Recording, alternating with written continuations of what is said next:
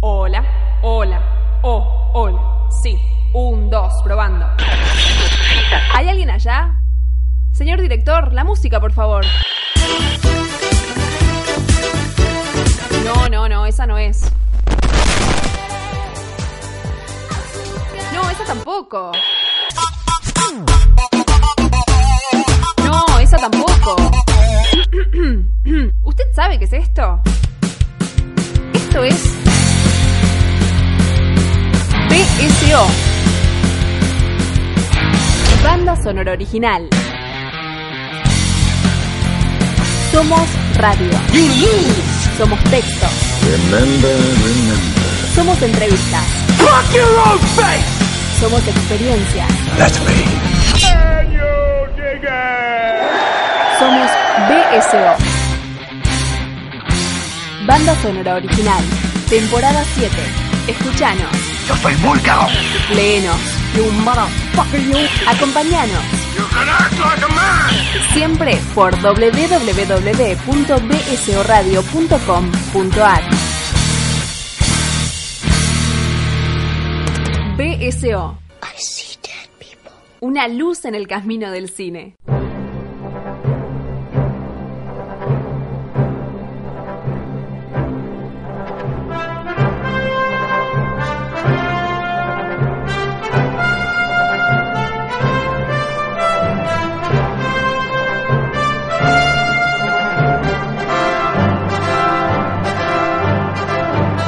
Señores y señores, bienvenidos a una nueva entrega de banda sonora original. Esta música que están escuchando les sugerirá algo. Puntualmente, este especial está dedicado a Steven Spielberg, como le hemos prometido la semana pasada, especial autores. Y dos invitados, esta vez dos personas. O sea, parece que tenemos que traer como dos para que digan, bueno, vamos a hablar de Steven Spielberg, ¿sí? Porque es tanto, es tan problemático, tan complejo el compañero Steven, que vamos a tener que charlar entre tres, ¿sí? Para ver qué sacamos en conclusión de, eh, bueno, no sé cuántas películas lo dirán Andrés Brandaris y Francisco Noriega. ¿Cómo andan, muchachos? ¿Qué tal? ¿Todo bien? ¿Qué tal, Diego? Bueno, hay una selección de películas para esta noche, que va a ser un poco larga, que no es la usual, digamos, no fuimos a los hits. No hay ninguno de esos tipo Indiana Jones, este, o la lista de Schindler, o alguna de esas tópicos importantes en la carrera de, de Spielberg, que son un montón en realidad, sino que fuimos como medio a los lados B, ¿no? Sí, empe- para empezar agarramos una por década y ya eso hace que necesariamente queden un montón de hits afuera porque por década sacó cinco hits más o menos. Claro. Es muy difícil, es medio apabullante incluso revisar la filmografía del tipo y ver, bueno, de qué vamos a hablar. eh, y tratar de que una sea representativa también es medio difícil porque es un tipo muy heterogéneo a su manera. Sí, claro, o sea, la carrera de Spielberg es un, o sea, es un, un gran problema, digamos, para poder agarrar y decir, bueno, ¿cómo va la línea, digamos, de pensamiento de Spielberg? Es complicado, digamos, ¿no? Sí, es totalmente bifurcada y enredada y a lo largo de las décadas cambia y un poco elegimos también esta selección de películas porque nos pareció que permitía dialogar no solo con, con su filmografía, lo que pasa entre estos lados B, sino con eh, un poco con el cine del pasado, que es un cine que Spielberg y particularmente toda la, la generación del nuevo Hollywood eh, siempre mira, la primera generación que se formó en la escuela de cine, en el cual el cine del pasado, el cine de los padres, este, siempre está presente y revisitado de alguna forma, tanto estética como temáticamente en algunas ocasiones. Claro, es de la generación de, de Palma, Lucas, Carpenter, bueno, todos esos directores de los 70, digamos, o fines de los 60, Coppola, por ejemplo, un poquito, ma- un poquito antes, un poquito más grande, que se formaron con la mirada en los primeros maestros, digamos, ¿no? Con esas generaciones del cine clásico. Con la mirada de los primeros maestros y además eh, con la influencia de los calleristas también, Claro. que a su vez antes, 10 años antes, ya habían... eh, Validado, Sí, digamos. la validado teoría del autor, actores, claro. claro. como Orson Welles. Claro, la Hawks. diferencia entre esta generación y, y a los que ellos admiraban es que los que la- la- la original, digamos, los padres, no se consideraban a sí mismos más que trabajadores. Exacto. En cambio, sí. estos fueron medio, eh, una cosa medio rock and roll de, no, nosotros somos autores y vamos a cambiarlas. Hay una cosa como decidida de descontrol. Es que eh, nacen en la. Nacen como, como cineastas, digamos, nacen en la época de la autoconciencia del cine. Claro. Donde ya pasamos la vuelta y ahora es el cine pensándose, digamos, ¿no? Pero Spielberg es el más lúdico de todos. Es el que se permite jugar de cualquier manera, digamos, ¿no? Había por ahí alguien que decía que algunos de los que estaban en esa generación, algunos agarraban el pico y la pala y Spielberg se proponía jugar, ¿no? Eh, George Lucas es otro de esos. ¿Qué les parece si vamos con la primera película de la noche? Vamos. Vamos. Ah, bueno, pase que vamos con la música. No. 1941, del año 1979, Sí. es una película que verdaderamente no debe recordar casi nadie, este, o debe estar tapada, porque inmediatamente, dos años después ya tiene... Bueno, estaba Tiburón un año antes, creo, un par de No, años antes. tiene eh, Tiburón, Encuentros Sí. Cercanos y 1941. Claro, dos hits previos Claro. y después viene Indiana Jones. O sea, eh, eh, está como en el medio de todo ese despelote. Una comedia de punta a punta, completamente delirante. Hablábamos fuera del aire que era como una especie de ¿dónde está el piloto de la Segunda Guerra Mundial? Bueno, no sé, si quieren arranquemos con la premisa de la película y de ahí empezamos como a, a abrirla y a empezar a entenderla. Hmm. Es muy difícil resumir la trama de 1941. No, la premisa es que eh, a partir de Pearl Harbor, eh, eh, Estados Unidos, que en, en la película es como súper inocente, como muy deliberada, se siente muy como que se burla de la inocencia un poco de, del pueblo americano, que de repente a partir de Pearl Harbor hay una paranoia extendida en todo el, pla- el país de que los japoneses eh, van a atacar el, el continente en cualquier momento. Entonces eso hace que... eh, Nada, hay como una especie de histeria masiva con los japoneses que, que un, un- El giro está en que, bueno, ellos piensan que están en todos lados y es todo medio ridículo, y, pero que en realidad están realmente. Hay un, hay un submarino a punto de atacar Hollywood. Submarino con un nazi adentro, digamos, ¿no? Eh, esto, todo, encima es como una película coral gigante, eh, pero está la idea de la paranoia y aparte ubica en Los Ángeles, o sea, Sí. ubica puntualmente en Hollywood, lo cual tampoco es muy ingenuo, digamos, ¿no? Es como, bueno, nos ponemos en Hollywood, que es la maquinaria del imaginario, y agarrar y decir, bueno, esto estaban todos de la cabeza del tomate en el momento en que había estallado Pearl Harbor, pero él se, se ríe por completo de todo eso, todo el tiempo. Es increíble ver una película del tipo que hizo Rescatando a un Soldado Ryan con este nivel de, de- de cinismo, Sí. autoconciencia. Es muy loco. Sí, o, o una película que vamos a ver en un par de bloques, digamos, que habla de eh, casi lo mismo, les diría. Sí, es un tipo que piensa como muy seguido sobre, sobre el holocausto y sobre... Sí, claro. Y, y sin embargo su primera aproximación a, a la Segunda Guerra Mundial es como de... No sé la palabra, pero es como, bueno, ¿dónde está el piloto? Digamos. Claro, sí, sí, es, es, es una comedia burda de enredos, de slapstick. sí, sí. Claro, exactamente.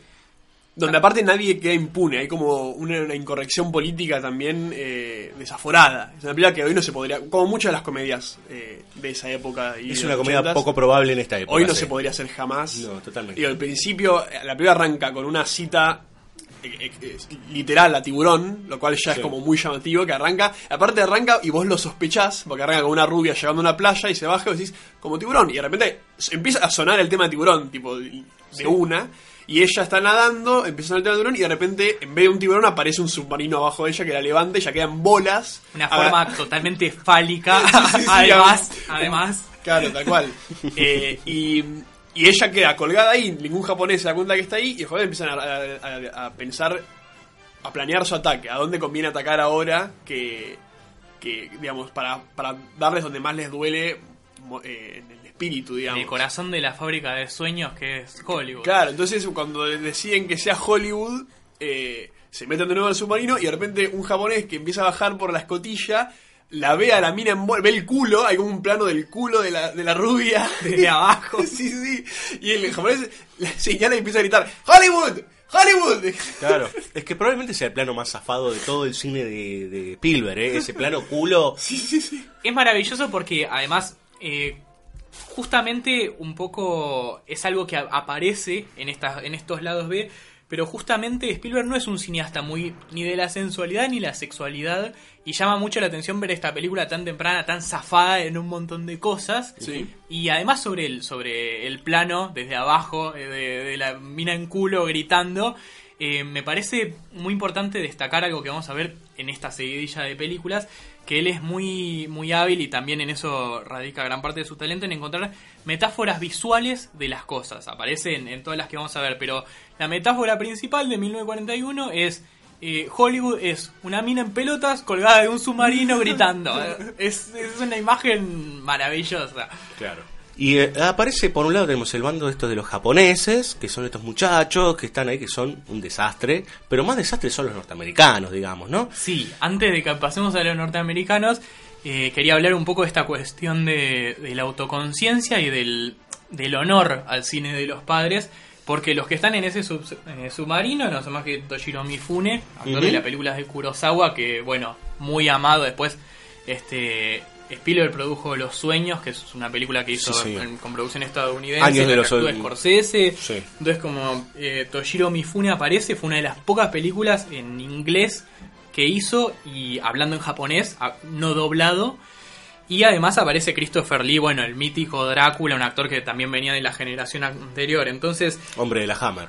claro, ellos van aprovechando que eran estos jóvenes que de repente tenían un montón de plata y un montón de éxito para hacer las Sí. películas que querían y arman su Dream Team de actores amados que crecieron viendo.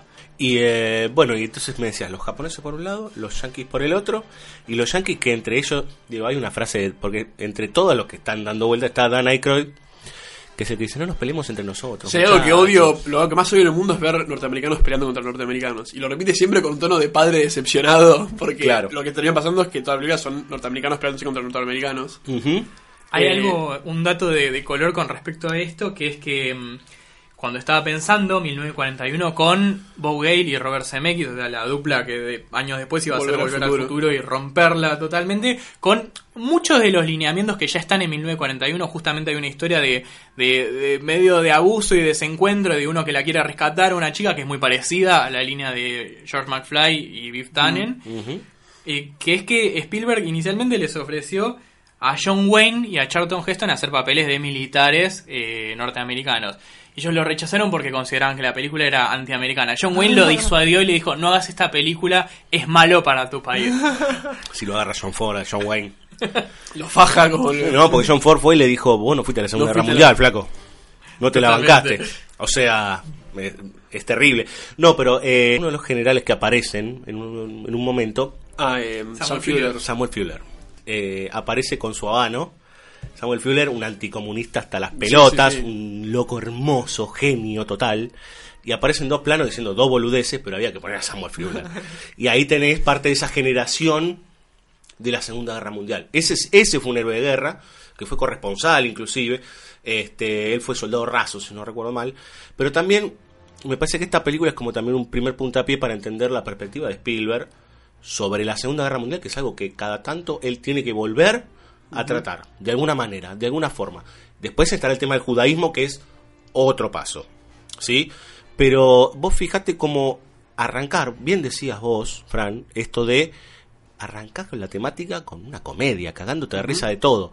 Después se pondrá un poquito más solemne el compañero Steven. No sé qué piensan ustedes. Sí, se pone solemne, se pone también reflexivo sobre esta misma película, aunque nunca la alude, ni con el nivel de autoconciencia que tiene esta película al hablar de, de tiburón, ni este directamente, porque bueno, él tiene esta cuestión de que las pelis en que no tiene éxito, mucho que no las menciona, realmente hay una parte de él que siento que le importa el No, éxito. No, lo que dijo de Sí, esta es claro, que. bueno, sí. ni hablar. Pero lo que dijo de esta es que no le parece que esté mal y no, no, no, no tiene como problemas, solo que siente que no fue lo suficientemente graciosa. Que yo sí siento. Va, al menos, yo vi la versión extendida, que dura Sí. un poco más. Como dos horas cuarenta. Dos horas, sí, bastante larga.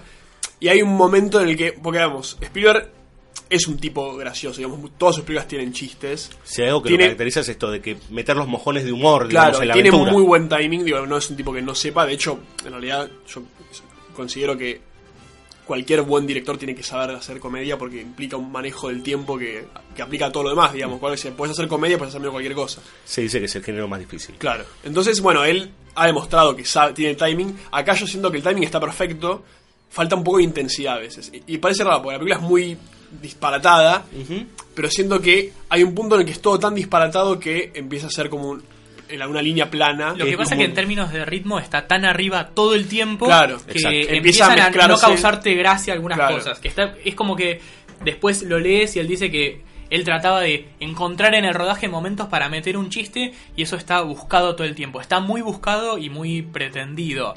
Incluso eh, con momentos leves, de, en general es muy consistente la película de tono de actuación que de repente entra en un registro más, más amigable para Spielberg, una cuestión de, de comedia, pero un poco más este, ingenuo, como después sería de la terminal, por ejemplo, Sí. y después vuelve Claro. a una cuestión muy desaforada en el medio. Entonces todo el tiempo se va intercalando como si él sintiera que la película no es lo suficientemente graciosa, como que tenés que estar estimulado todo el tiempo, un nivel de, de estímulo y, y desaforadez que no, que no iba a volver hasta Ready Player One. Claro. No, claro, pero vos fíjate que en ese sentido para mí es, eh, es válido lo que dicen ustedes con respecto a que, claro, tiene demasiada sal la película si quieren. Mm.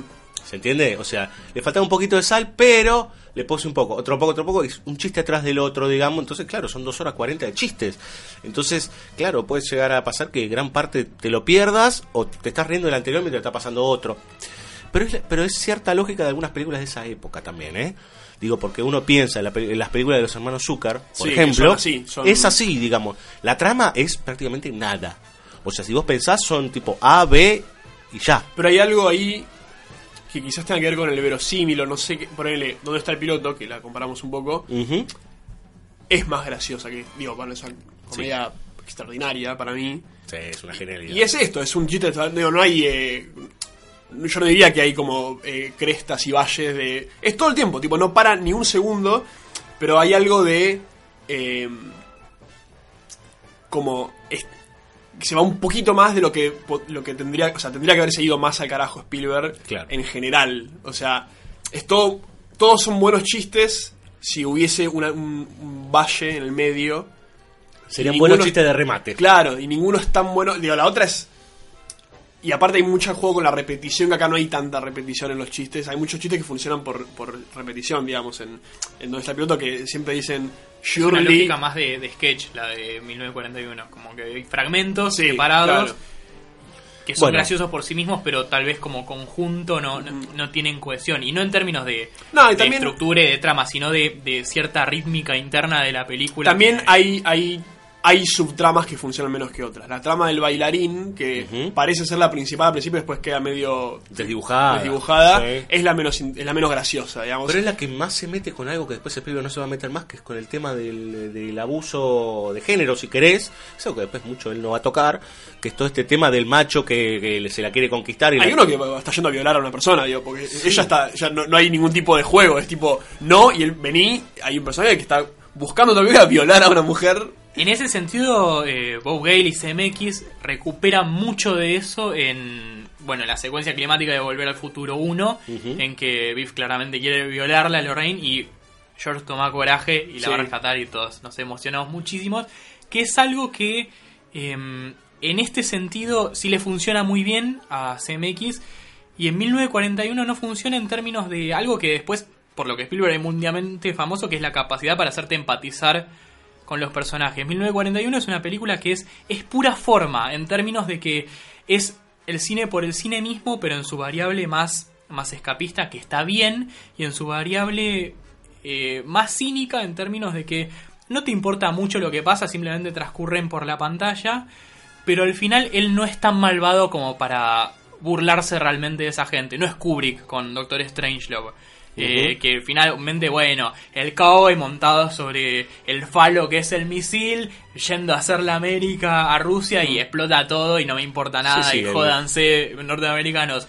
Él al final tiene esto que le pasa en muchas películas, mucho más adelante y le sigue pasando, que su optimismo o su, su cariño por los personajes eh, termina ganándole para no darles el, el final que cabría esperar. Un 1941 ves tal grado de estupidez que decís, bueno, esto que exploten en pedazos y, Sí. y chao.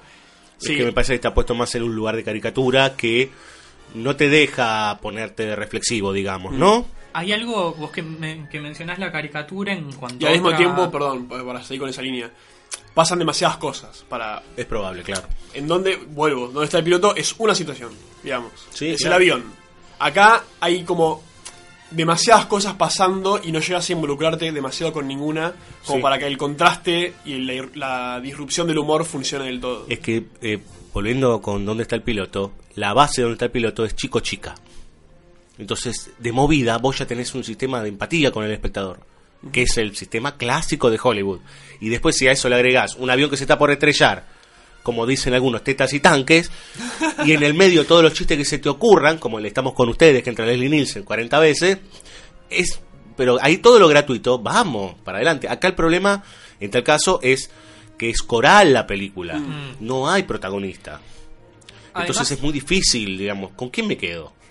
en cuanto a esta lógica un poco más este no contenida pero digamos eh, simple de dónde está el piloto también yo citaría otra de las influencias muy importantes de, de Spielberg que es el cine de animación que está. Chuck Jones ahí a la cabeza de toda esa generación de, de los 70 pero particularmente con Spielberg y yo diría más más Chuck Jones y, y más la Warner que Disney este que incluso aparece Dumbo en 1941 Sí. en un Ah, bueno, ese es, ese es un gran Y le toma el pelo, hay un Con general el- llorando El general por- que, que canta, canta las letras por lo bajo y se emociona y busca complicidad en los demás. Eso, Sí. es, eso es un gran momento. Pero Sí, eh, en cuanto a la lógica del dibujo animado, que es algo que vos mencionabas, digo, es eh, que toda 1941 tiene una lógica de dibujo animado. Incluso en, en Slapstick exageradísimo en que eh, golpean tablas de madera y la gente eh, queda turuleca como si fuera el coyote y el correcaminos.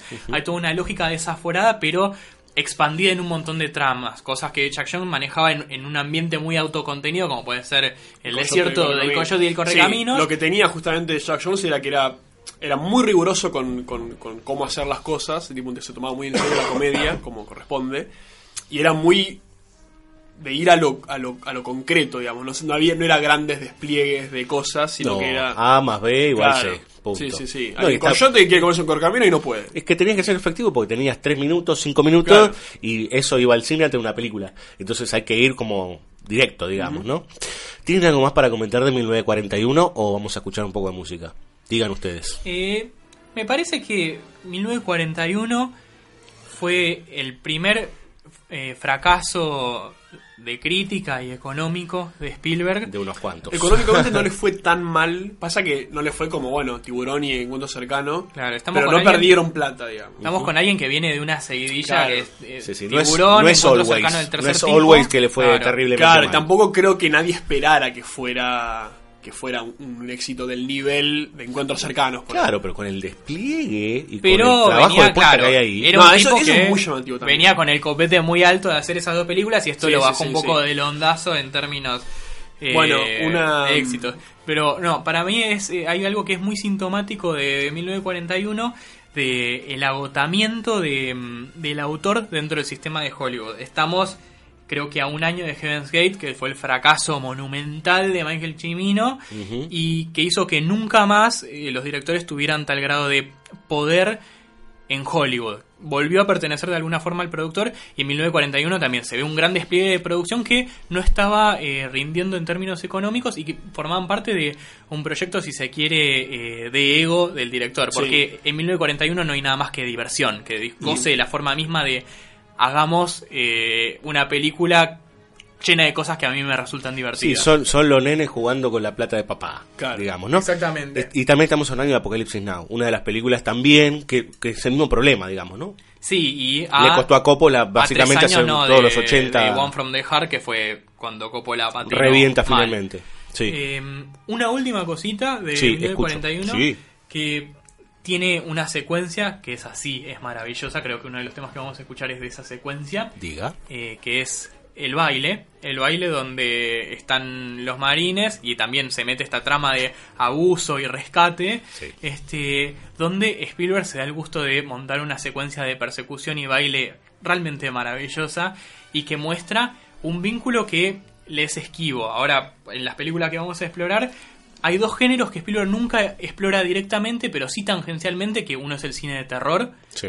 y Yo otro... no diría eso, ¿eh?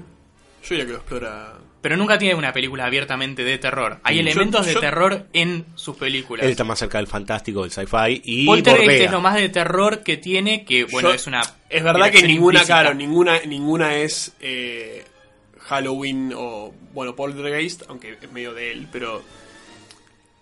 yo creo que Jurassic Park es, es disfrazado de una película de terror.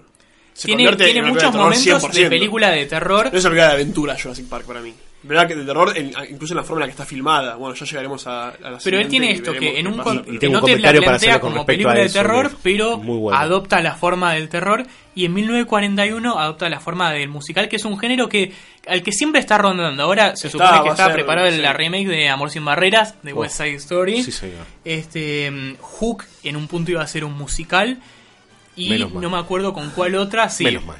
No, no, hubiera preferido Hook musical que la Hook tibia que hay. Yo lloré con Hook, querido. Yo es linda, pero musical le iba a romper con canciones hechas por John Williams. Yo Bueno, pago sí. por ver eso. Sí, bueno. Bueno, ¿qué, qué vas- eh, qué- ¿con qué vas a cerrar? ¿Con eso? eh, Con eso, Con que la el, escena del baile. el musical es uno de los géneros que le anda rondando hace un montón de tiempo y al que nunca se atreve del todo, pero donde deja de estilar su talento. Entonces, estamos esperando el musical de Spielberg. Bueno, él dijo, por cerrar está bien esto, que durante la producción de esta película más de una vez pensó en convertirla en un musical y no, se y animó, y no se animó. Vamos a escuchar a las Andrew Sisters, que son las que suenan justamente en el baile. Primero con el tema Down de Ohio, que es un tema típico, digamos, de los Estados Unidos. Y pegadito Daddy, los dos de las Andrew Sisters.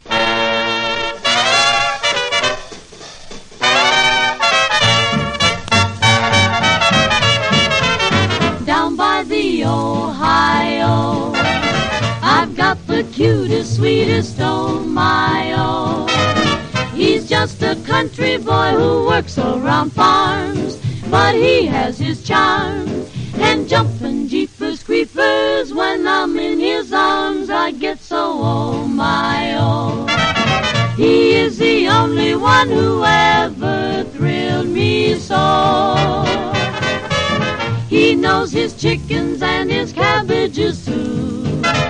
But where the dickens did he learn to woo woo? He's got that oh my oh. Just wait till I get back to Ohio. You may think you've seen lovers on the screen. They're just very ordinary, by that I mean. Those heartbreakers a chance with my new romance. Down by the old Ohio, that's where I found him. I've got the cutest oh my oh. He's the sweetest country boy who works around farms. Yes, but he has his charms. Are jumping jeepers creepers when I'm in his arms. I get so oh my oh oh my oh me oh my. He is the only one who ever ever thrilled me so. He knows his chickens and his cabbages too. But where the dickens did he learn to woo woo? He's got that oh my oh. Just wait till I get back to Ohio.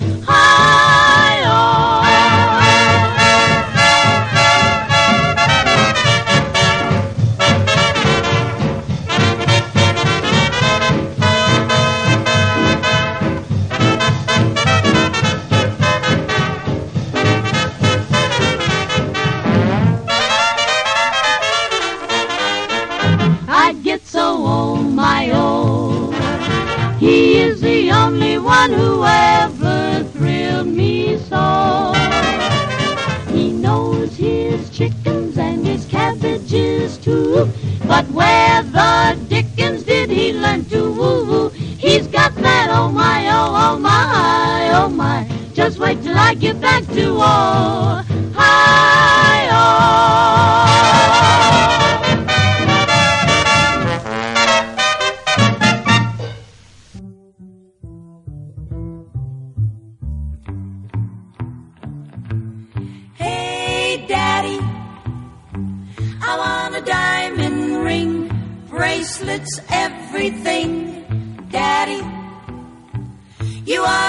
the best for me. Get the very, very best for me. Hey, Daddy G.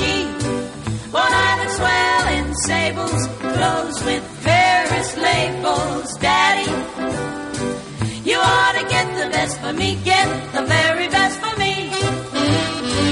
Here's an amazing revelation, and with a bit of stimulation, I'd be a great sensation.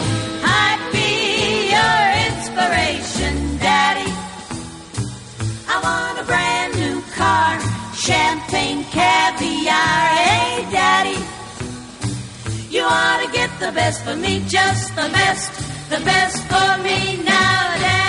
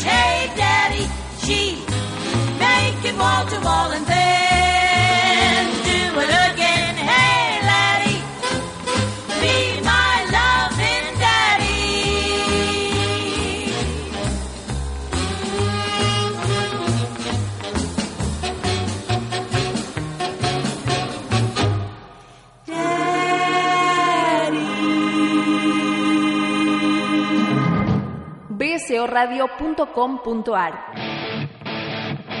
Busca nuestras secciones, BSO Escribe y BSO Escucha.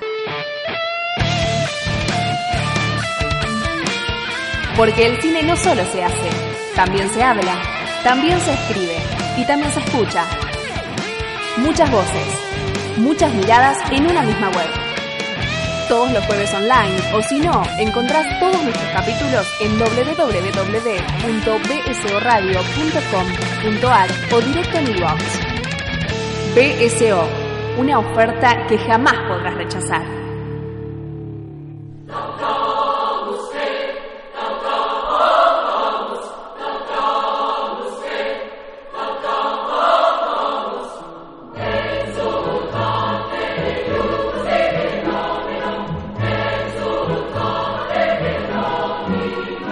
Segundo bloque de banda sonora original. Ahora viajamos a los 80, que es como la década dorada de Spielberg, porque ahí nos encontramos con Indiana Jones, ET, bueno, un montón de, un montón de elementos que son casi como los iconos de, de su filmografía. Pero nos vamos a meter con algo que también una película que no se recuerda tanto. Otra película sobre la Segunda Guerra Mundial, que es El Imperio del Sol, Empire of the Sun, de 1987. Yo voy a ser un poco polémico. Diga. A mí es la década que menos me gusta de Spielberg. Ok. Me usted. parece que. eh, eh, eh, Andrés me va a matar. Respingué. A mí, respingué. a mí, ninguna, digo, para, para mí es, yo me muero si lo veo en persona, digo, yo lo, lo adoro como a pocas cosas en el mundo, digo, quiero aclarar, pero no me gusta tanto, y cuando digo tanto quiero decir, me parece que es muy buena, eh, Indiana Jones, ponele. No me, no me vuelve loco Indiana Jones. Claro.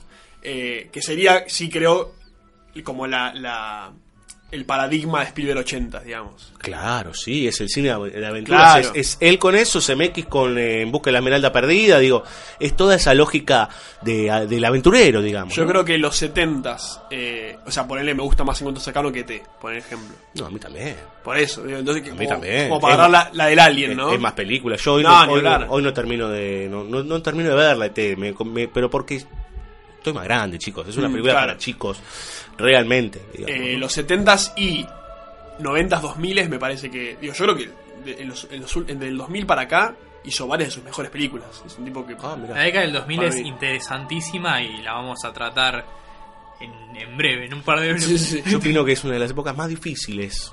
eh, no en términos de factura, Spielberg es un, es un animal, pero en términos de cómo aborda ciertos temas, porque Spielberg se hace abiertamente político de los 90 para acá, Sí. abiertamente político, y ahí empiezan a haber ciertas resquebrajaduras y contradicciones que son para discutir seriamente. Lo que pasa es que justamente, bueno, ahora cuando hablemos de. en- en un- dentro de un par de décadas, eh, hay una fractura muy importante en, en lo que es la utopía americana, que es algo que es la columna vertebral del cine de Spielberg. Fundamentalmente el que tiene que ver con Estados Unidos y su historia fundacional política, pero también como la de esta película, que es sobre un niño inglés perdido en Japón. Eh, no, en claro, perdido en China. O sea, China. Primero en China y después en Japón, ¿no? porque claro, porque esto es así, es, es en 1941 también, cuando está por estallar eh, la guerra entre Estados Unidos y Japón, digamos. Hay colonias inglesas en China, porque para el que no lo sabe o no lo recuerda, muchos de los que son los estados asiáticos hoy, caso India, fueron colonias británicas. Y había varias, como eran como una especie de ciudades-estado o colonias pequeñas.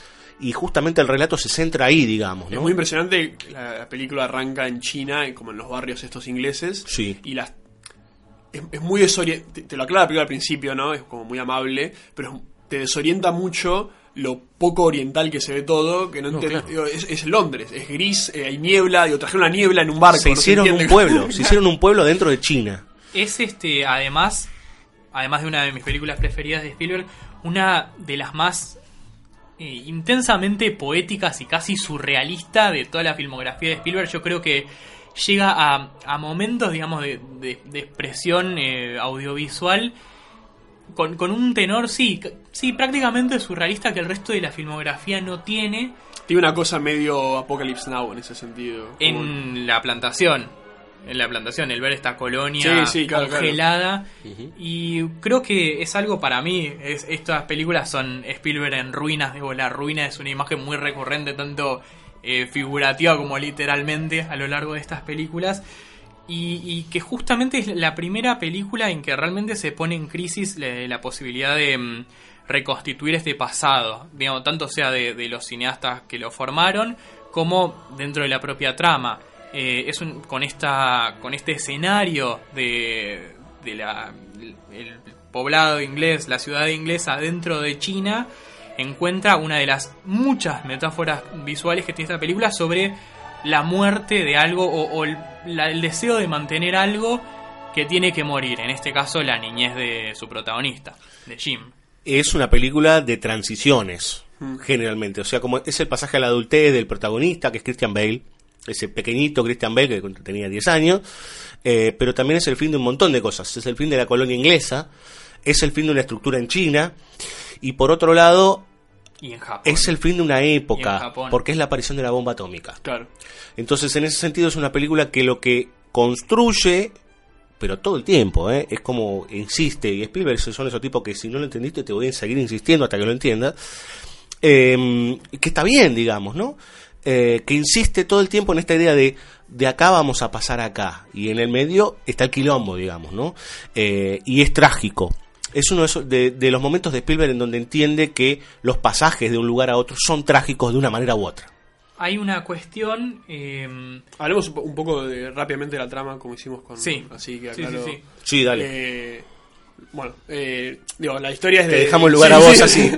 El que cuenta Nos la corrimos, sinopsis es Fran, así de una, vamos. Eh, la historia es de, de este nene Jim, que es. Christian Bale, que es no solo son colonias inglesas, sino que es como la aristocracia más pura. Cuando, cuando todavía no era Batman. Claro, claro. Eh, bueno, podría ser una especie de Estaba en realidad paralela, Orwell. claro, porque Claro. pasa medio lo... Finalmente no, pero parecería que... Bueno, es este, este niño inglés estereotípico, extremadamente... pedante. Extremadamente inglés, diría, digo, como... De alta alcurnia. Sí, sí, sí, que, que con su trajecito de escuela privada, qué sé yo. No malo, pero pero eh, como ingenuo y, y sobre todo desconocedor de lo que tiene alrededor. Sí, como medio, medio caprichoso también, sin ser un desagradable, solamente como un nene rebelde rico.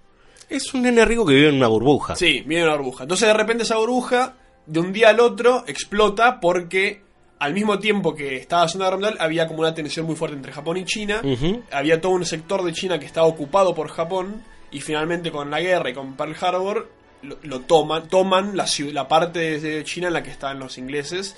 Y en medio del quilombo, del movimiento, el nene se separa de sus padres y queda solo a la buena de Dios eh, durante toda la película en la que pasa de eh, estar como en un centro de prisioneros de guerra, eh, como un galpón, a ir directamente a un campo de, como Sí, de trabajos. de trabajo, Sí. tiene que trabajar y tiene que hacerse grande y sobrevivir eh, a lo largo de la película hasta que eh, termina la guerra, básicamente. O sea, los, los cuatro años que quedan de guerra, él los vive en ese estado solo y tiene que vi- sobrevivir, digamos. Sí, sí, sí, es, eh, digamos que es una, una primera instancia para la mirada de Spielberg sobre los campos de concentración. Para Hay mí, muchas para- imágenes a las que vuelve después está la imagen inicial, que es un plano de los cajones de los muertos flotando en el agua, la que Ah. vuelve en la Guerra de los Mundos, Sí. Sí, claro. eh, que es dentro de- del cine de género, no disfrazado, utilizando el género, el cine de género, la mi- una de las miradas más devastadoras sobre el Estados Unidos post 11 de septiembre. Este, La de la, la de la Guerra de los Mundos, Mundos. Y que es una imagen que ya aparece en el Imperio del Sol. Y también justamente toda la cuestión de, de los campos de concentración aparece, si la comparamos con la lista de Schindler, de manera muy pesada en el Imperio del Sol. Sí, para, para mí mucho más eh, integrada a una estructura. Lo que pasa es que, claro, la lista de Schindler es voy ahí, digamos, Claro. no voy al hueso y te voy a pegar hasta el fondo para que te pongas del culo, digamos, ¿no? Esa es una película que se puede discutir eternamente, la lista de Schindler, porque es mucho más problemática. Pero en este sentido me parece que la integra a un, podríamos decir, a la aventura de este chico, o a este, a este viaje del personaje de Jim hasta poder encontrar una solución, digamos, ¿no? Bueno, son parte de la, de la aventura. Sí, y además eh, hay dos cosas interesantes que en estos términos él es el primer acercamiento de, de Spielberg, bueno, el primero en realidad sería 1941, pero desde la comedia, es uno, el, el primer acercamiento de Spielberg em, serio, digamos, a, a lo inenarrable, a lo, a lo que el cine no puede capturar porque... Yo diría de drama, porque la comedia, la comedia es cosa seria. Así que yo diría acercamiento de, en drama. en drama, en género dramático, digamos, tomándose este en un registro dramático lo que ocurre. Importa también que Ojo, acaba de aclarar que ya había abordado la Segunda Guerra Mundial con Indiana Jones, digamos, ¿eh?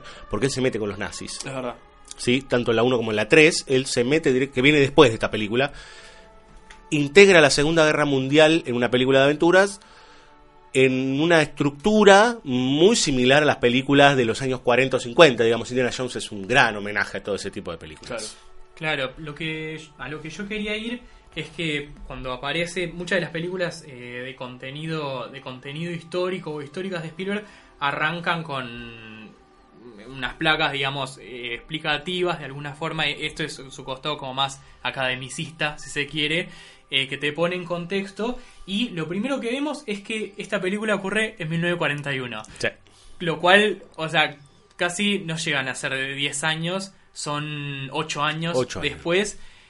Vuelve a la misma época y también aparece Japón desde una óptica muy Igual es, diferente. no es, es que es un año bisagra para la guerra, digamos. Sí, No- pero- Estados Unidos no, entra a la no guerra. podría ser otro año, jamás. Pero en relación con, con 1941, eh, es muy interesante el punto de vista que toma en, en El Imperio del Sol. Y es eh, en relación con Indiana Jones, que es algo que sí, o sea, es una instancia previa en que muestra a los nazis en el contexto de la Segunda Guerra Mundial. Es eh, una instancia previa en la que él te muestra que, bueno, realmente atravesar la guerra es muy difícil. Eh, Que es una cuestión que, que, digamos, el impacto psicológico llevando, bueno, casi hasta la locura, es algo que, que nunca se había abordado desde es- la perspectiva que la tienen, que tiene en el Imperio del Sol. De hecho, hablaban de los campos de concentración. Bueno, la película lo que narra es todo el peregrinar de Jim, digamos, ¿no? Hasta que llega un momento, que parece que es la instancia última, cuando muere la, lo que es su madre sustituta, esa mujer que ha quedado este, ayudándolo a él, esa mujer que está muy enferma, que está toda la ligación con la bomba atómica, el alma y qué sé yo, todo ese peregrinaje, simbólicamente, después si uno ve, vuelvo a la lista de Schindler, si ve la lista de Schindler que es completamente literal, eso es el peregrinaje de los judíos, digamos, ¿no? O sea, hay toda una cuestión que tiene que ver, bueno, hay un, un- un arraigo muy fuerte con el judaísmo desde, desde Spielberg, pero todo ese en ese peregrinaje... momento no asumido. Que- no, puesto de, a ver, eh, entendido desde su ideología, puesto en, puesto en su propia, en sus propios universos, digamos, no, no explicitado, pero lo entendés, ves que es el desierto y que están en busca de, Sí, digamos, sí, de. Sion, digamos, ¿no? en este caso es una, una ciudad al norte, creo que es o algo por el estilo, que nunca pueden encontrar porque no van a llegar, digamos, ¿no? Es tremendo, digamos, en ese sentido me parece mucho más integrador y es, es verdaderamente fuerte como él cuenta, digo, en ese sentido, supera a Kubrick, que es visualmente eh, muy lindo y el Will Meet Again con las bombas atómicas, pero acá la idea de la bomba atómica, la luz y el alma me pareció como muy interesante, digamos, como para pensar. Hay algo que también se recupera en Múnich, en el Imperio del Sol, que es la idea de hogar.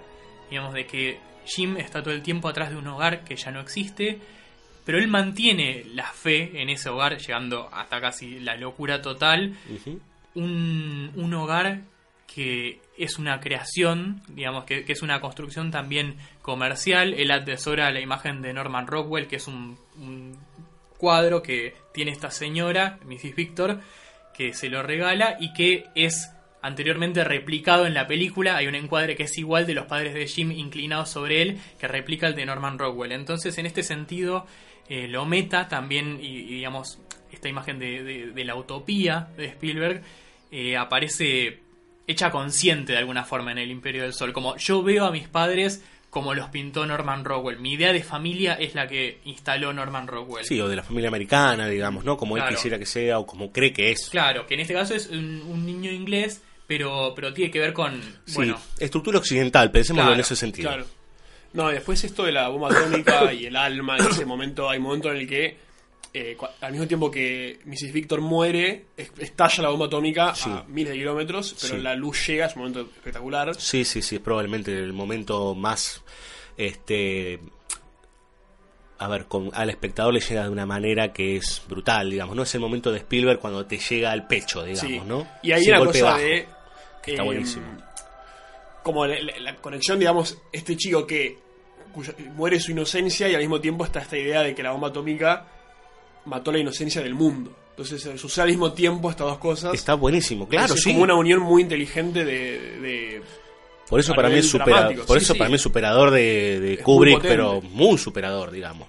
No necesitas decírmelo, está ahí, digamos, ¿no? Claro. Se- entiendo claramente que lo que a partir de acá y que es la mirada de Jim al final, ese plano en donde no hay más ojos de niño. Claro. Es un hombre con ojeras. Eso es un. Además de que, bueno, el maquillaje, la puesta en escena, todo lo que quieras, es un logro monumental de Christian Bale en, en esa película. Es Esa mirada es, es una cu- cuestión impresionante porque además, obviamente, vos eh, eh, venís transitando con él esa película y ese punto en que él está andando con la bicicleta por la ciudad destruida y se encuentra con los norteamericanos. Eh, es un momento en que él ya está casi en un plano de demencia, repitiendo cosas como un autómata y, y bueno, utilizando esta imagen de la bicicleta que es la imagen paradigmática de T, Claro. de, de, la, de lo infantil y de, digamos, de esa inocencia. No, lo hace en la misma película que lo hace al principio, que cuando Claro. sus padres aparecen, él da la vuelta de su mansión con la bicicleta y después lo hace del campo de concentración. ¿Cómo se va resignificando la bicicleta dentro de la propia película, Claro, digamos, claro. no? La bicicleta y los aviones, que bueno, evidentemente a él le gusta mucho la, la aviación nor- norteamericana y mundial en- de la Segunda Guerra Mundial. Aparece en 1941, aparece en el capítulo que dirige de Cuentos Asombrosos del Sí, piloto claro. que se salva dibujándole eh, las ruedas al avión y pudiendo aterrizar sin ser aplastado. Este, y acá hay otra imagen que reaparece en, en este caso en Jurassic Park, que es el momento mágico, totalmente mágico, en que eh, Jim llega, lo- eh, donde ya creo que está en el campo de, de- de trabajos con los japoneses y él ve al avión, el Cadillac de los cielos, con, Sí. el que, con el que juega y con el que se entretiene, en medio de unas chispas de que están reparando Ah, es alguno un plano espectacular. totalmente a contraluz y él se acerca, lo abraza, siente el calor y respira. Y es prácticamente la misma puesta de cámara que del, de mm, Laura Dern apoyada sobre el Triceratops. Claro. Esta cuestión de, de sentir como mm, el corazón de la maravilla, digamos. Este, que es una de las cosas, bueno, la noción de la maravilla es muy importante en, en el cine más, más este, esperanzado de Sí. Spielberg. Y es un plano que, que aparece casi de manera idéntica en, en Jurassic Park, el, el contacto con la maravilla. me, dej- me quedé pensando, eh, más allá de esta idea de lo maravilloso en Spielberg y demás, acá hay algo de, de- de este pasaje a la adultez y de esta idea de, de cómo uno se va eh, entrando, o sea, entrar en estos terrenos significa volverse cada vez más cínico, a veces y más amargo y más oscuro. Y hay un personaje clave que es el personaje de John Malkovich. ¿no? Es como El granuja cómo quitarle la inocencia a un pibe está, está puesto ahí, digamos, ¿no? En ese personaje que al principio uno cree que puede llegar a ser el padre sustituto, pero se termina convirtiendo en el... Y es un rechazo que es sistemático. No hay, no hay un ápice de bondad. Hay una escena que es maravillosa después de que lo revientan a piñas y él lo deja al cuidado de sus cosas. En que hay una mínima tensión. Él, él está en la cama totalmente herido y Jim lo va a ver. Y él le dice, después de años de conocerse, creo que son van cuatro años, y le dice, ¿y vos por qué estás acá? Y Jim se queda, tiene esos- estos momentos tácitos de mirada tan maravillosos, se queda pensando porque obviamente es la primera vez que le pregunta por qué está ahí, por qué existe él. Y al toque él le dice, vos no estabas a cargo de mis cosas. Sí, sí, sí, que es terrible, es, es totalmente devastador ese momento. Es que, bueno, es que justamente lo que está haciendo es devastarle la niñez. Y, y devastarle también la burbuja que, que decías vos, Fran, antes, digamos, ¿no? Es como al niñito inglés este que vivió en un castillito de cristal, le acaba de venir la realidad encima. Y John Malkovich es este, la personificación de eso, digamos, ¿no? Inclusive, digo, lo conoce, a los cinco minutos lo está queriendo vender. Sí, sí, sí, sí. O sea, lo, lo- lo tiró a la calle. Lo puso en la calle y dijo, ahora a curtirse. Y en todas las oportunidades que tiene de dejarlo, lo deja, no, no, no duda ni medio No, no, es como casi como hacerlo hombre, por decir, ¿no? Eh, eh, pero de- desde, el, desde el peor lugar, Sí, digamos. sí. No es que le enseña, no le enseña nada. Tiene que aprender él porque lo, aban- porque lo deja, digamos, ¿no? Acá eh, vuelven para mí eh, un poco las influencias. El Imperio del Sol iba- era un proyecto que iba a hacer David Lean, que se lo terminó dejando Spielberg, lo terminó rechazando porque le parecía que tenía una estructura muy, muy digamos, novelesca que, que no le interesaba. Y David Lean hizo una versión de Oliver Twist con el que este, este granuja de John Malkovich tiene muchísimo vínculo. Sentido del que el que adopta a los chicos ladrones y en Claro. realidad los explota. Hay algo muy dickensiano en esto. Y también en toda la puesta en escena, que debe ser una de las más visualmente impactantes de Spielberg, esta escala épica de grandes angulares que es propia de David Lean, Doctor Chivago, esas películas eh, de, de guerra en que la gente hace miles de kilómetros y sufre y sufre y sufre. Es la que más... em, es, Spielberg siempre se apropia de cosas estéticas de otros cineastas, pero es el- la que más deliberadamente eh, toma e- ese aliento épico. de, muchos años, muchos lugares, la guerra, el sufrimiento humano, lo- los grandes temas, digamos. Además de que está en un contexto en el que eh, a él empezaba a pesar un poco su mote de entretenedor y empieza a lanzar El color púrpura, El imperio del sol, películas que Always. que son más el Oscar bait, este, empieza a buscar más denodadamente la consagración académica. Ese es otro de los temas también para discutir. Es el momento que Spielberg dice, yo quiero ganar un Oscar y usted. Y ahí es donde se empieza a transformar en... Después vuelve, después va, después vuelve. Cuando después que lo ganó se empieza a Hay que complicar. mencionar que es un tipo que nunca abandona su beta de, de entretenedor, no reniega de eso, lo hace muy bien, pero es una década en el que ya él sentía que eh, tenía que consagrarse, tenía que, que confirmar que podía hacer eso, que podía ser reconocido en ese punto. Ujú. Bueno, vamos a escuchar música. Muchachos, ¿o tienen algo más para decir del Imperio del Sol? Gran película de Steven Spielberg, dicho sea de paso, que recomendamos ver porque es también es otro de esos lados B que poco se ven, digamos, ¿no? Eh, y que es una película con un despliegue visual impresionante, digamos. Como 1941, esto de los grandes planos de muchedumbres, algo que uno Hay cada un vez, plano al principio. cada vez ve menos en Yo el cine. eso Hay y un- pienso hay en Viñas de Ira, en el éxodo de, la gente. Hay dos momentos. Bueno, John Ford fue una referencia inicial para, Claro. para Spielberg. Él tiene una her- hermosa escena en donde Ford eh, cuenta una escena en donde Ford le dice, bueno, que si este cuadro está cuadrado bien o mal, la línea de horizonte, ¿no? Y le dice, no sé, bueno, si la pones arriba pasa esto, si la pones abajo pasa lo otro. Digo, hay, es una, una hermosura, digamos. Hay un momento cuando, después del, del primer centro de detención en el que están, que es solamente como un garage grandote, que seleccionan a algunos prisioneros para llevarlos a otro lado, que Jim eh, los convence de que los lleven con él porque sabe dónde está tal ciudad.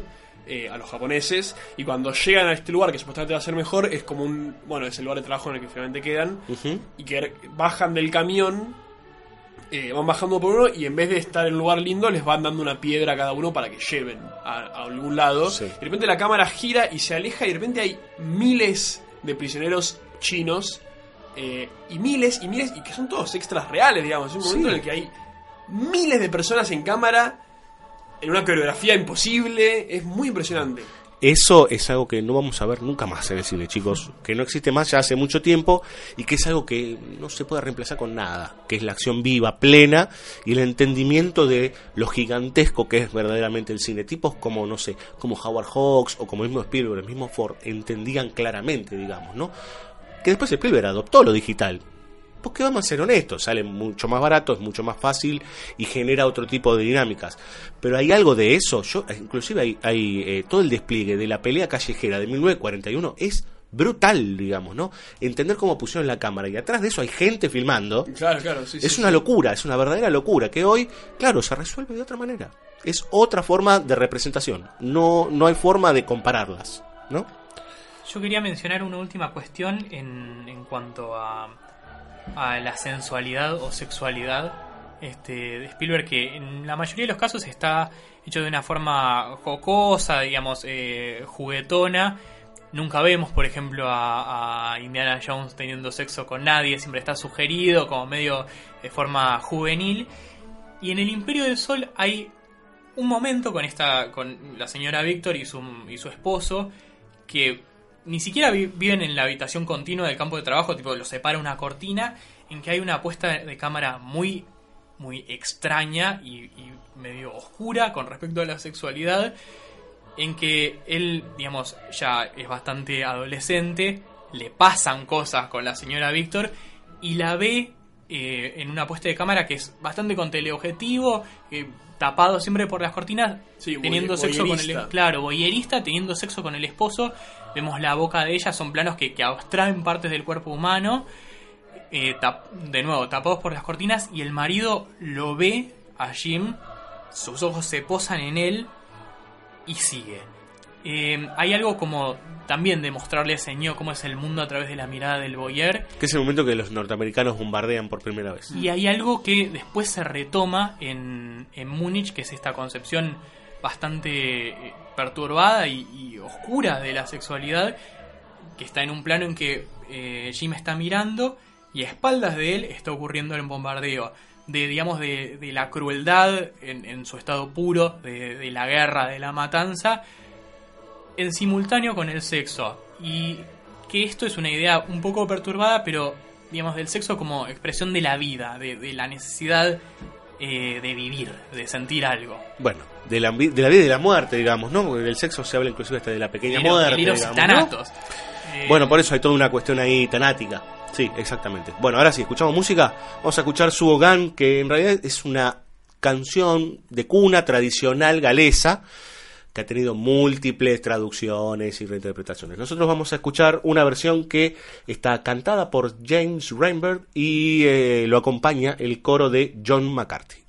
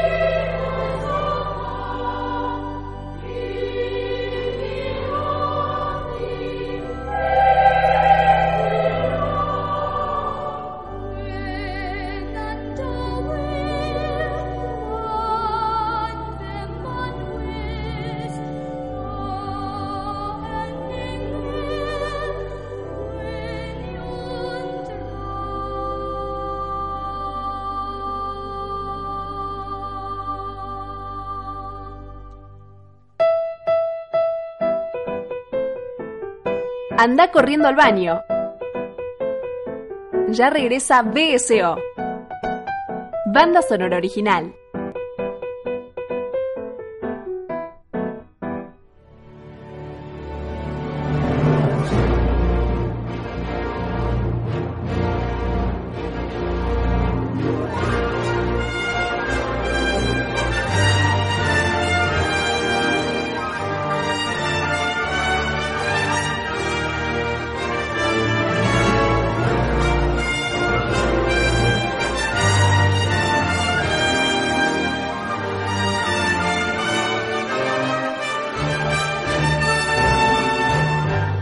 Señoras y señores, bloque 3, tercera película.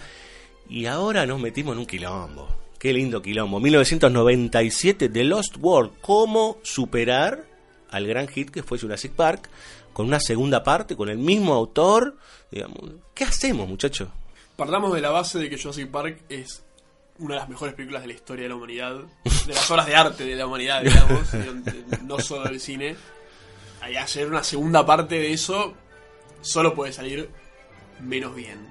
Acá no hay medias tintas, acá, acá se ama, acá se ama. Claro. Amor del bueno.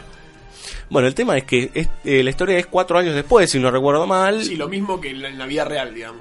Claro, exactamente, Y cuatro años que en esos cuatro años, tanto en el universo de Jurassic Park como en la vida y en la carrera de Spielberg, pasaron un montón de cosas. Es el descanso más largo que se tomó Spielberg, que es una máquina de laburar entre películas. Y en la década pasada, en el Imperio del Sol, estábamos todavía en, en esta búsqueda de reconocimiento, acá con ese reconocimiento ya alcanzado y por reconfirmarse. Después de Jurassic Park viene la lista de Schindler, El mismo año. Mismo año. el mismo año. Yo no puedo concebir que el mismo tipo haya hecho esas dos películas. No lo entiendo. No entiendo cómo, cómo hace. Digamos, es, es, es un bipolar Spielberg, chicos. no entiendo. Entonces teníamos el- la consagración con la lista de Schindler y la posterior reconfirmación el año siguiente con Rescatando al Soldado Ryan. Y en el medio, El Mundo Perdido este, es, yo creo que una de las primeras películas eh, abiertamente cínicas de Spielberg, de, de- con una postura cínica hacia el mundo y, y hacia su propia y hacia su propio hacer que está de alguna forma eh, atravesada con la lista de- por la lista de Schindler y en que entra esta cu- cuestión del desencanto de la maravilla. Si en los 80, incluso en la dureza del Imperio del Sol, la maravilla seguía viva y respirando, y el Triceratops seguía maravillando, aunque después nos morfen los dinosaurios a todos, en el mundo perdido está perdido esa maravilla, que es una de las cuestiones por las que yo personalmente creo que es menos amada que Jurassic Park 1, este, y que es una cuestión eh, muy abierta en la película. Cuando vuelven, cuando tienen una, una nueva escena de, de- de aparente maravillarse con los dinosaurios herbívoros. algo, eh, este es el tema. O sea, la primera es primero maravilla, asombro y después terror. O sea, cuando te das cuenta de que esta cosa hermosa y, y- y de otro mundo es también terriblemente peligrosa, digamos. Sí, es, el, eh, es la típica de eh, lo asombroso que acabamos de descubrir se termina convirtiendo en el mal, digamos. es medio, ¿no? digo, como el fuego, digo, por decirlo, Claro, sí. algo muy primitivo, ¿no? Sí, el fuego eh, tiene un montón de valores, pero a la vez quema, Claro. digamos, ¿no? Entonces, eh, la primera tiene esa estructura que solo funciona si es la primera. Después de la segunda ya no hay asombro porque ya lo viste. Claro. Y eso medio que está explicitado en la película, en tanto llega a la isla, a la otra isla, a la isla de Azorna, en vez de Nublar, que es la de la primera película, eh, y están bien, ven- llegan como la manada de estegosaurios, eh, y están todos como, ah, y Jeff Goldblum y Ian Malcolm dice literalmente, sí, ahora es, ah, y después es, ah, tipo como que... Ujú. de- de- desestimando él mismo en la película que el asombro ya está, ya no, este es al pedo porque después te van a cagar a palos. de alguna forma eh, más sutil es como la, la autorreferencia en 1941 a Tiburón. Eh, Claro. Funciona de la misma manera, Claro, claro. un poco, eh, digamos, menos de aparente menor autoconciencia.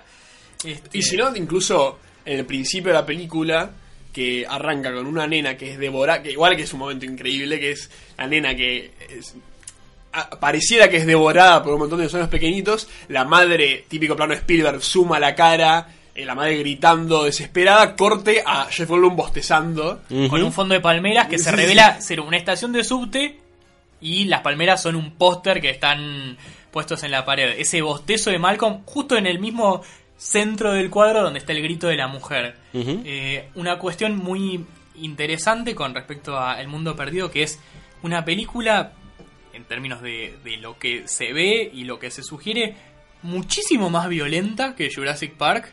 A mí, al menos, volverla a ver me impresionó por el, el, el grado de violencia que Spielberg se permite mostrar, tanto en términos de, de sangre, de, sino de las cosas que En pasan. Jurassic Park, eh, en un momento Laura Dern así, agarra un brazo eh, con, con cariño y de repente se cuenta que el brazo está mutilado. Digo, Pero es un, es vos un golpe de efecto. recordás Es- Jurassic Park con más eh, cariño y luz de la que tenía. Es cierto que The- de Lost World es más oscura, tanto visual como temáticamente, pero Jurassic Park no era un, un festival de, de amor. No, no lo es, pero en esa eh, cuestión eh, funciona. Hay mucho menos sangre en términos de que se ve menos sangre y ese es como un shock. Cuestiones como, por ejemplo, cuando el personaje de Peter Storman, que debe ser uno de los que más odia de toda la franquicia de Jurassic No, Park, Peter lo Stormare es- devoran. Es el actor que más detesto en el mundo. Este, No lo puedo ver. No, cuando lo entiendo qué devoran, hace, pero lo veo y ya me genera un rechazo.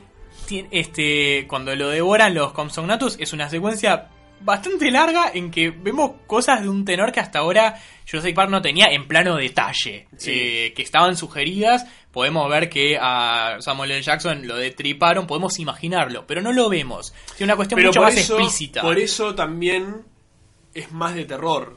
No es un slasher, digamos, Jurassic Park, pero esta cosa de como que mueren es medio como, como la cosa de Carpenter. No ves el momento en que la cosa asimila a la persona, sino que simplemente simplemente sucedió, digamos. Digo, las- todas las muertes de Jurassic Park, la gran mayoría, son como, bueno, llegó. Tipo, es todo el tiempo ir escapando del mal hasta que, bueno, el mal eventualmente llegó y ya está. Ya no, no- no hace falta Sí, mostrarlo. pero inclusive en el cuando lo devoran a este que es Dietrich, Dieter o algo así, Dieter, sí, Dieter, eh, Spielberg decide no mostrar. O sea, lo hace detrás de un tronco y ves el charco de sangre, Sí. digamos. Completamente inverosímil por donde lo mires, pero él entiende que simbólicamente hay que hacer eso, digamos, ¿no? Eh, como el, el reguero de sangre que sale cuando se lo están morfando vivo.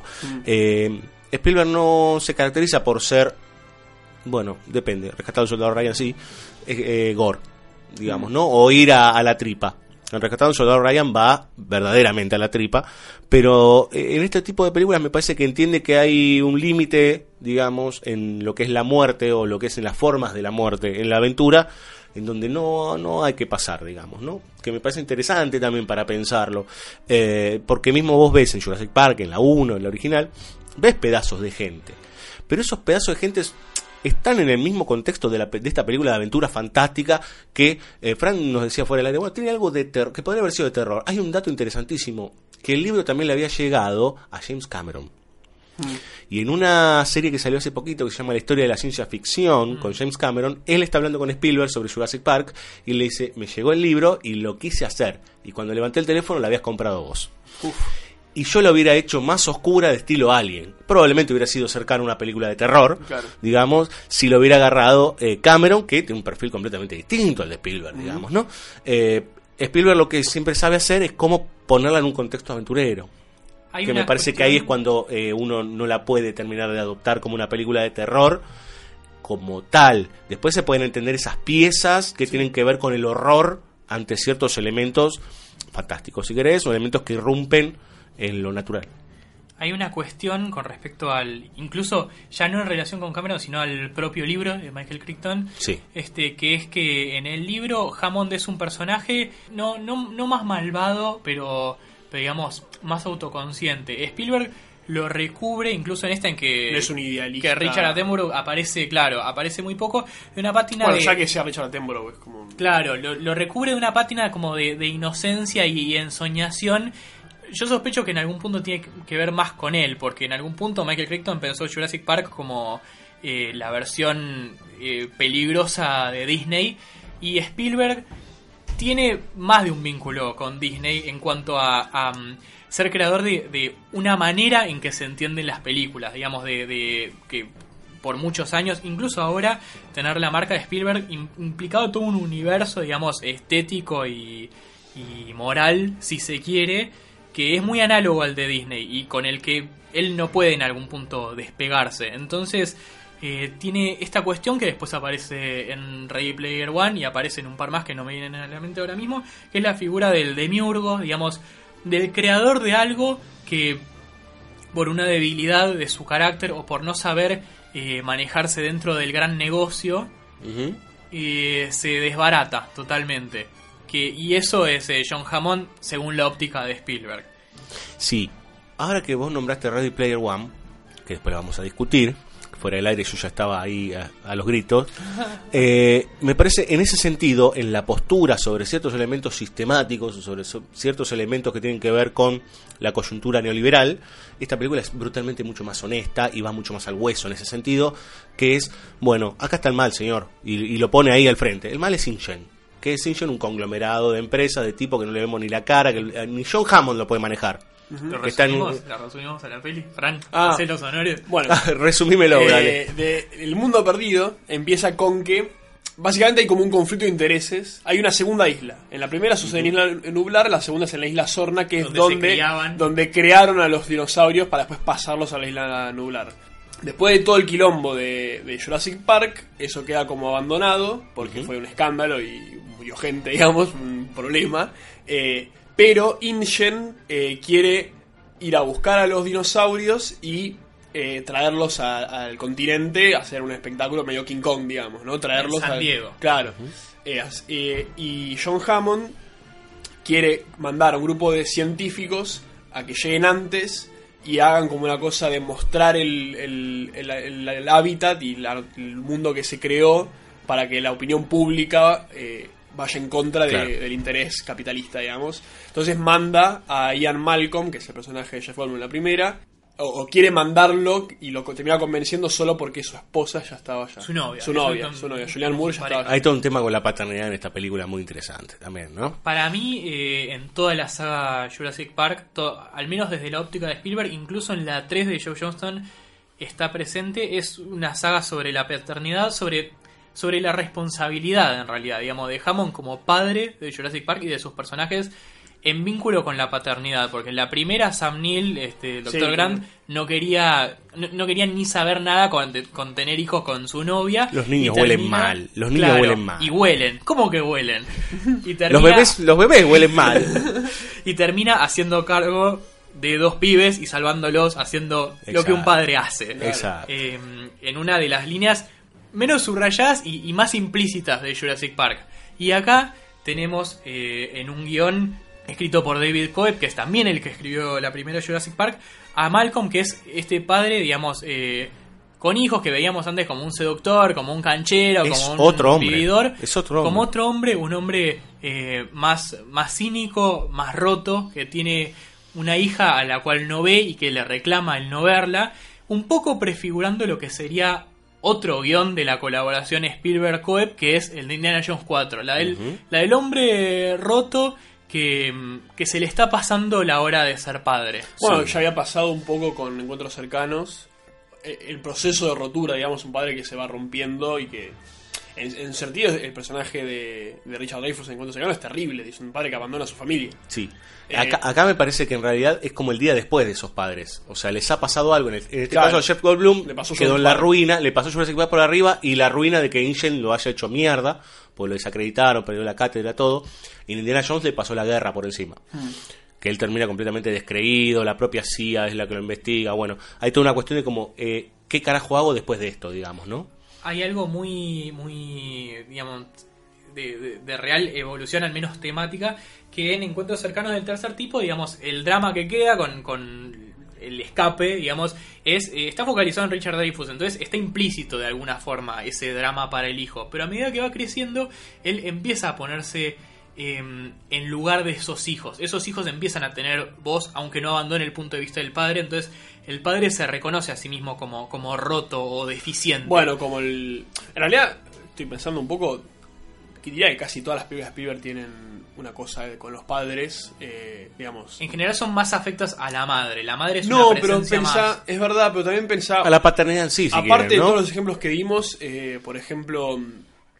Bueno, también es más paterno, sería paterno en el sentido de madre y padre. En inteligencia artificial tiene todo un tema con toda la película, es eso, digamos. Rescatado soldado Ryan. Los de Ryan, eh, la terminal es un, un hombre que quiere cumplir el sueño de su padre, básicamente. La guerra de los mundos es medio una respuesta a encuentro cercano, lo Eso, dice él. sí. es, eh, el personaje de Tom Cruise es. Spielberg se dio cuenta que el personaje de Richard Dreyfuss era medio terrible y quiso compe- compensar con el de Tom Cruise, que es un padre que deja todo. Es un padre que fue eh, negligente. Otro, otro y guion de Spielberg todo- y deja ostensiblemente todo, claro. menos noble que el personaje de Encuentros Cercanos, digamos, ¿no? Es un personaje mucho más complejo el de Cruz. Una película de la que han atacado brutalmente que yo no estoy de acuerdo. Excepto por algunos subrayados groseros, como es. Guerra Son los, los Mundos. son los terroristas, son los ter- esas estupideces, pero en general me parece una película con un timing y con es un. espectacular. Es 2005 es un increíble. año mágico. para Sacó, sacó Munich y agarramos ese mismo año, no se entiende. Sí, no, no, no. Bueno, otra por eso, otra muestra, ya no tan bipolar, ya más vinculada. No, pero en el sentido. Claro, ya- es que ya pasó por el medio, pasó la lista de Schindler. Una vez que pasó la lista de Schindler, eh, hay algo en, en Spielberg que no vuelve más, porque claro, porque es, es Jim del Imperio del Sol, ha cambiado, digamos, ¿no? Entonces hay una cosa de, de, de dónde meterse que es mucho más compleja, me parece a mí. Bueno, pero no nos vayamos a Jurassic Park, chicos, Jurassic por favor. Bueno, Bueno, entonces eh, el punto es que está su hija se infiltra en la en el viaje. una hija negra. Una hija adoptada, imaginamos. eh, No sabemos, No porque no- dice, tu mamá se se, fue a. París, le dijo algo así. Para mí que de- yo entiendo que tuvo una pareja de color, una pareja negra.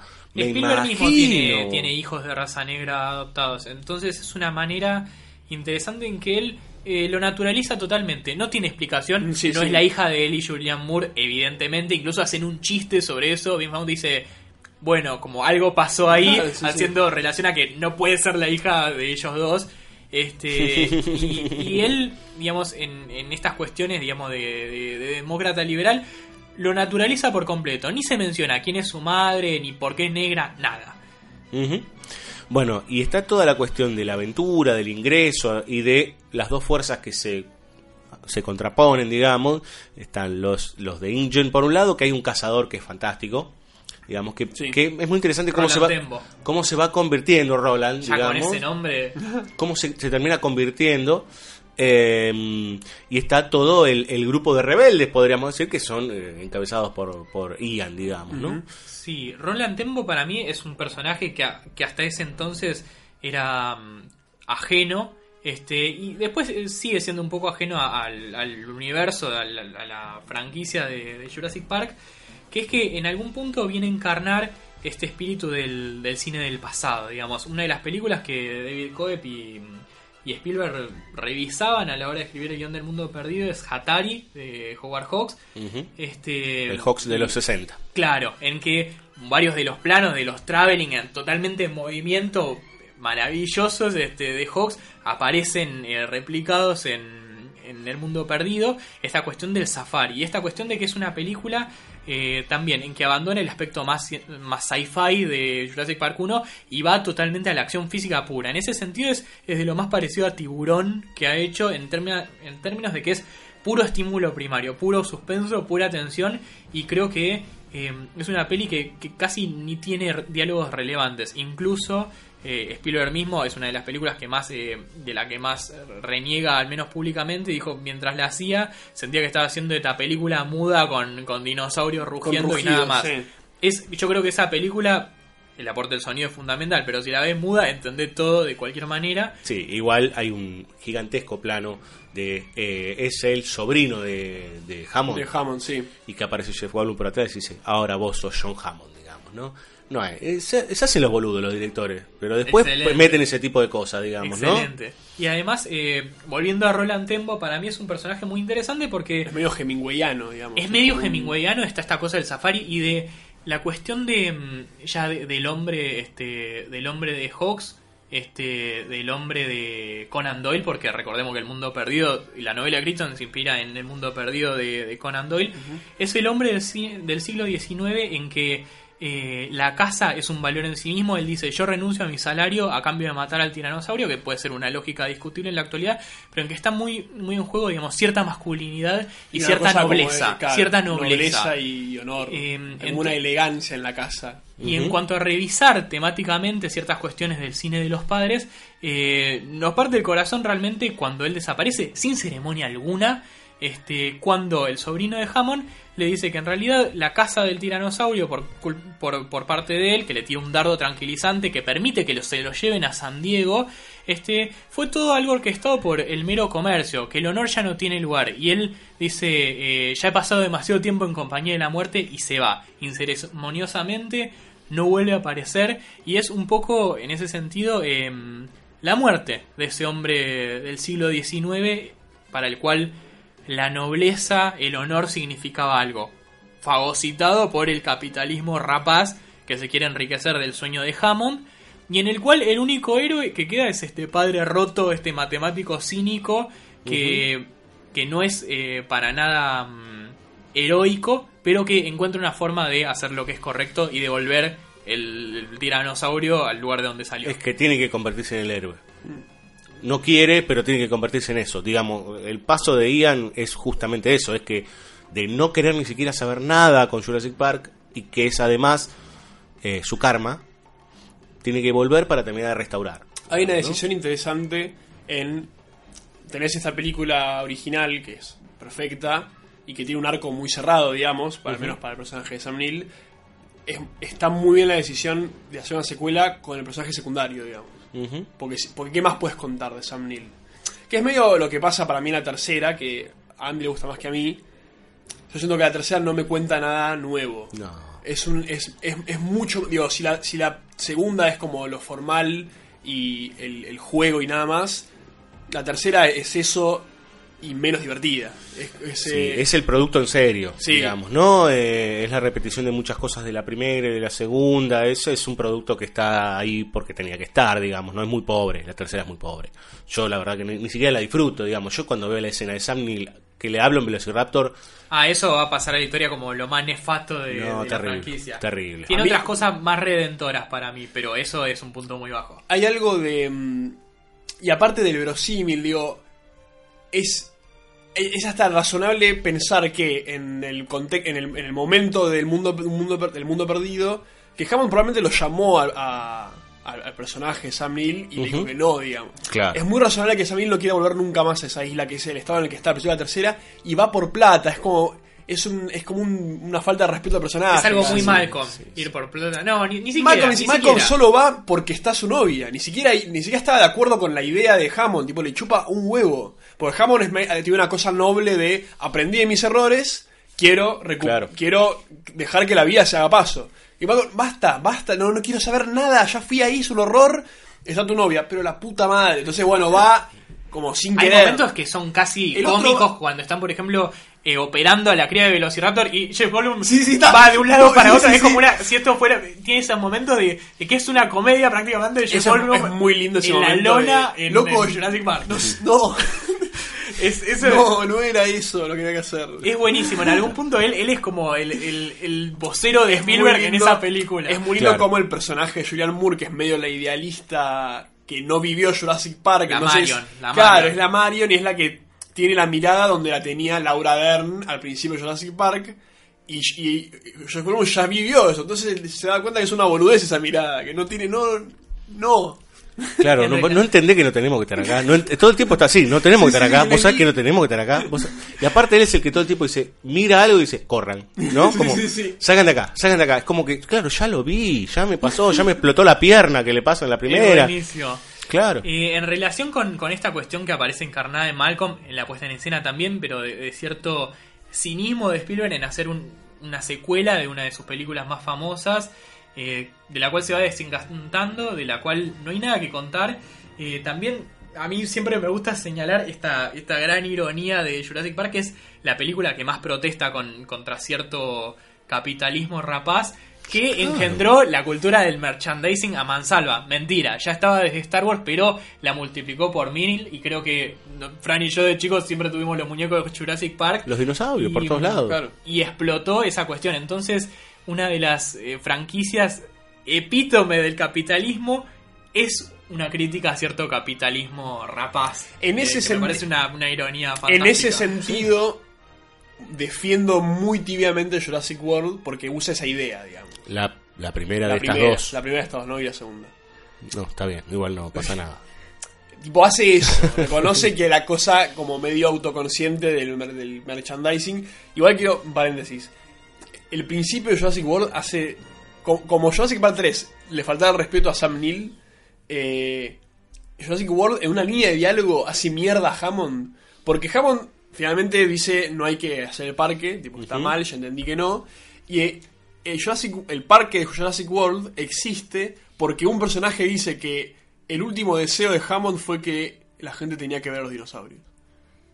Entonces cambia el arco del personaje por completo en una línea de diálogo para justificarse a sí misma. Sí, claro. Sí, sí, bueno, y aparece el personaje de este científico japonés, Sí. que acá es como que es la voz cantante de lo peor de la ciencia, digamos, pero estamos metiendo con una película que no no le llega ni las tapas. No, no, no, a- solo me acordé de por No, Hammer. no, no, pero claro, pero ya yo me estaba desviando. Bueno, ¿qué más le po- podemos sumar de- del mundo perdido? Y Gran, así Jurassic World. gran escena el, el mastizal. El Sí, pastizal. claro. Pastizal. No corran en el pastizal. Que van Sí, claro. cayendo, chup- siendo chupados. Que aparte de ahí verosímil no importa porque no creo que hagan eso. Los, los, los velociraptors no te agarran de abajo. No, claro, no. Pero no. van como cayendo para abajo como si fuese chupados por algo. Es una de estas cuestiones eh, muy, muy epítome de que Spielberg entiende el cine en, en términos formales, de que tal cual, no tiene sentido alguno que los estén chupando, pero la imagen funciona, ese plano este, casi cenital en que vos vas viendo los surcos en el Ah, pastizal. con la colita del velociraptor. Sí, con la colita y los, y los velociraptores que los van cerrando. Tiene muchas secuencias en que despunta el vicio de hacer un thriller y hacer terror. Este que también estaba presente Sí. en Jurassic Park 1, como la secuencia que están en la como la secuencia de la cocina en Jurassic Park 1 y en este caso la secuencia del este tráiler que tiran los dinosaurios, Sí. los tiranos, la pareja de tiranosaurios, nuevamente la familia presente, la paternidad Sí. presente Familia de reptiles, qué tremendo. qué y que queda pendiendo de un hilo, literalmente, y tenemos ese plano fantástico de Julian Moore mientras Con se rompe el, hielo, vidrio, el vidrio, sí. este, que es puro Hitchcock, pero por mil. Y al mismo tiempo una escena que para mí es una boludez enorme que es la hija haciendo acrobacias con- para escapar de los, los velociraptors. Sí, claro. Una boludez gigante. Sí, ese es, un- es un chiste así. Esos son los, momentos tontos chiste, de sí. Spielberg, que Sí. Se también... le dedica unos buenos minutos al chistecito. Que también, y bueno, ese es el hijo de Indiana Jones Sí. volando en la liana como un pelotudo. Este, pero, eh, y es lo que lo termina eh, estropeando un poco la secuencia del tiranosaurio en la ciudad, que me gustó mucho más que cuando era chico. Bueno. Ahora, La secuencia del tiranosaurio es, gusto de hacer es, una, Kong. Claro. no, es una gran cita Godzilla. Están los japoneses sacando fotos, digamos. Y aparecen, aparecen los japoneses corriendo. Sí, claro, claro. Y además, este también me parece que hay que destacar, en, e- ya que estamos hablando todo el tiempo de autoconciencia, cuando el, el tiranosaurio hace mierda el blockbuster, Sí, donde sí, hay sí. películas inventadas con actores de Spielberg, una que tiene las mismas letras de Hatari y, y la misma onda que Jack de. Francis Ford Coppola con Robin Williams. Este, y en que, bueno, esta gente aprovecha para hacerse guiños entre ellos. Y sobre todo, hablando de Hammond y, y, em, reivindicando un poco a Hammond, eh, esta escena final, con una luz muy Spielbergiana, muy cálida, que entra desde el exterior. Él tiene muchos momentos de este tipo en que hay un interior en penumbras y un exterior cálido, en, el que la luz se cuela por la ventana, que es la imagen de la familia reunida, de Malcolm y, la novia, Julianne Moore, recostados, con la hija despierta, y eh, Hammond hablando de, de que hay que dejar a los dinosaurios en paz en la TV. Y hay algo muy, muy hermoso en, en- en relación a cierto cine pochoclero, que es que los pochoclos efectivamente están presentes. Y Lex, la hija de Malcolm, los agarra, come, escucha a Malcolm, eh, a Malcolm no, a Hammond hablar, los deja, pega la nariz a la televisión y ahí pasamos, digamos, a, a imágenes de Jurassic Park de los dinosaurios vivos y termina con la imagen del, del pteranodón. Esta cuestión de, de ser espectador del cine pochoclero y de la emoción que tiene que ver con Jurassic Park, que es el tema que estalla sobre la imagen del pteranodón. El tema de la primera, el tema esperanzado. Sí. Te hago una pregunta. Eh, ¿Te estudiaste Tranodón o te acordabas que ese era el Tranodón? Eh, de chico a mí me gustaban mucho los dinosaurios y tenía muchos libros y me acuerdo bastantes nombres, Ok. Con muchas consonantes. Yo soy como el personaje del cazador, miro el papelito y lo tiro. Y Tal cual. "Ah, Agarralo a Elvis, agarralo a este, agarralo al otro. Vamos a escuchar un poco de música. Señores, El Mundo Perdido tiene música compuesta, cuando no, por John Williams, eh, que es casi como, eh, no sé, el hermano gemelo de Spielberg, ¿no? Es el que le compuso prácticamente de todas las películas. Hay algunas que no, que por ahí andan dando vueltas, pero son hermanitos. Es como el Bernard Herrmann de Hitchcock, digamos, ¿no? Vamos a escuchar... Y trabajó con Hitchcock. Claro, exactamente. Vamos a. Sí, en, la, en Marnie, ¿verdad? No, o, en Barney no, o creo en que Cortina con Rasgada. Cortina rasgada. Cortina Rasgada. Vamos a escuchar The Trek de John Williams, parte de la banda sonora de The Lost World.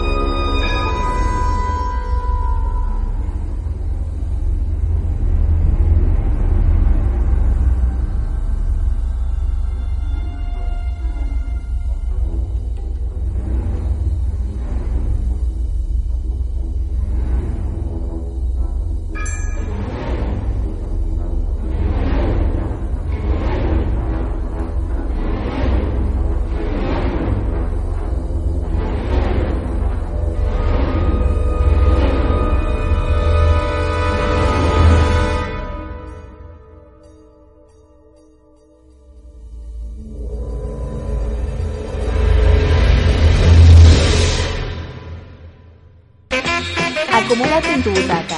Aún hay más BSO. Banda sonora original.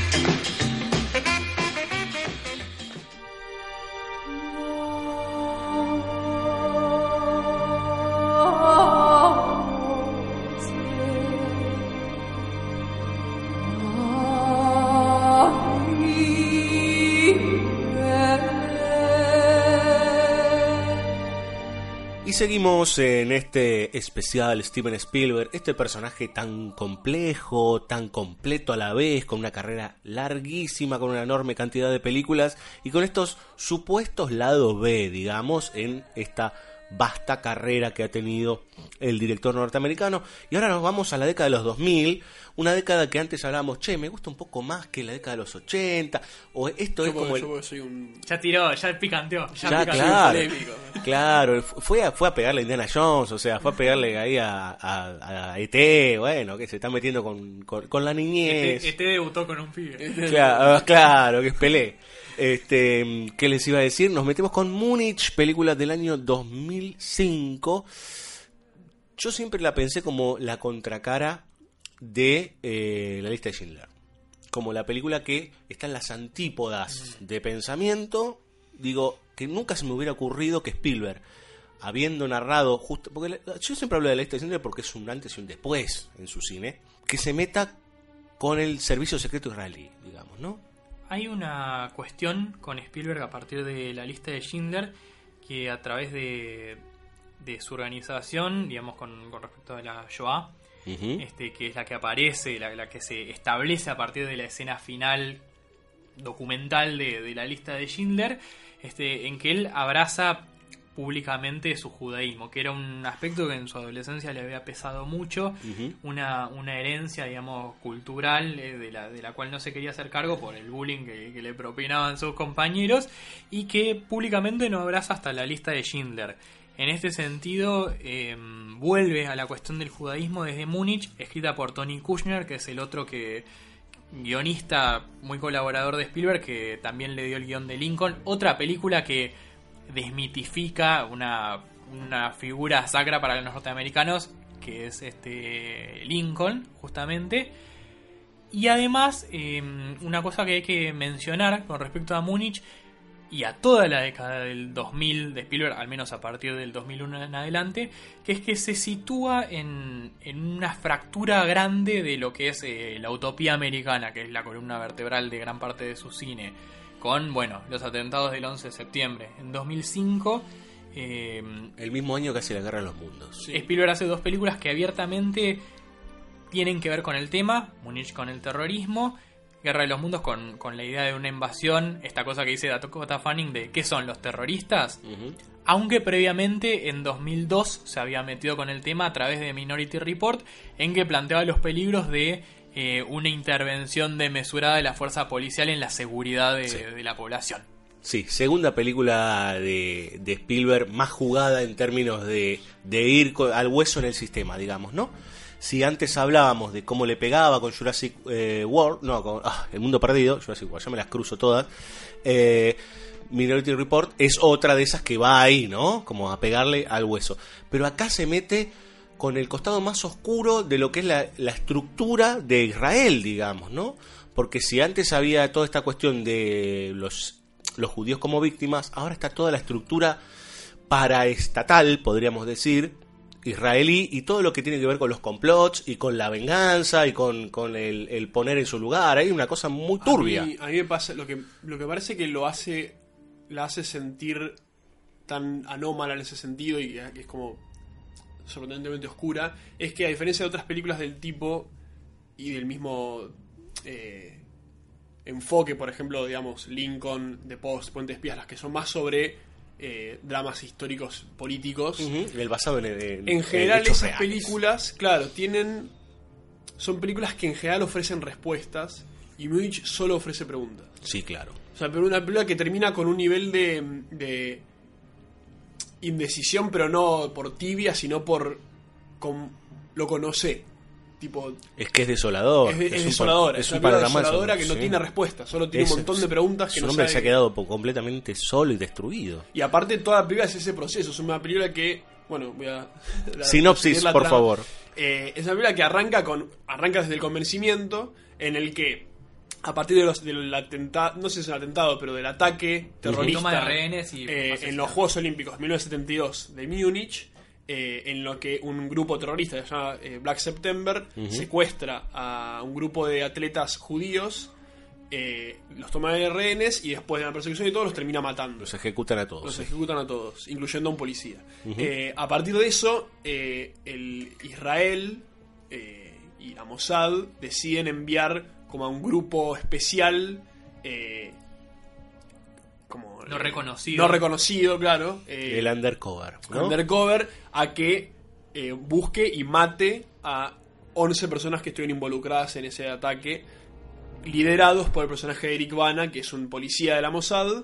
Eh, Sin ninguna experiencia previa en un operativo. este Ninguno son todos como. Ninguno tiene experiencia, los demás del equipo son como voluntarios de distintas partes del mundo, todos como judíos, que eh, morirían por. por, eh, Por la causa. por el Estado de Israel, digamos. Una película como todos convencidos, digamos, de la causa de patria o muerte. Eh, y la película, bueno, tienen que ir cumpliendo estas misiones, tiene un informante francés de repente, y bueno, toda esta cosa medio thriller político en el que de repente no se hacen quién confiar, que el, el que busca de repente es buscado, hay una serie de insert- de, de suspensos, pero que terminan pasando con que, bueno, el personaje Eric Bana, que había dejado a su mujer y a su hija recién nacida, o a punto de nacer, incluso cuando, cuando acepta la misión, todos sus compañeros van muriendo de a poco, queda solo él, bueno, y el personaje de Daniel Craig, pero que queda en un segundo plano. de la sí. trama, sí. Ujú. Eh, y él empieza a ver que su vida está en peligro y la vida de su familia está en peligro.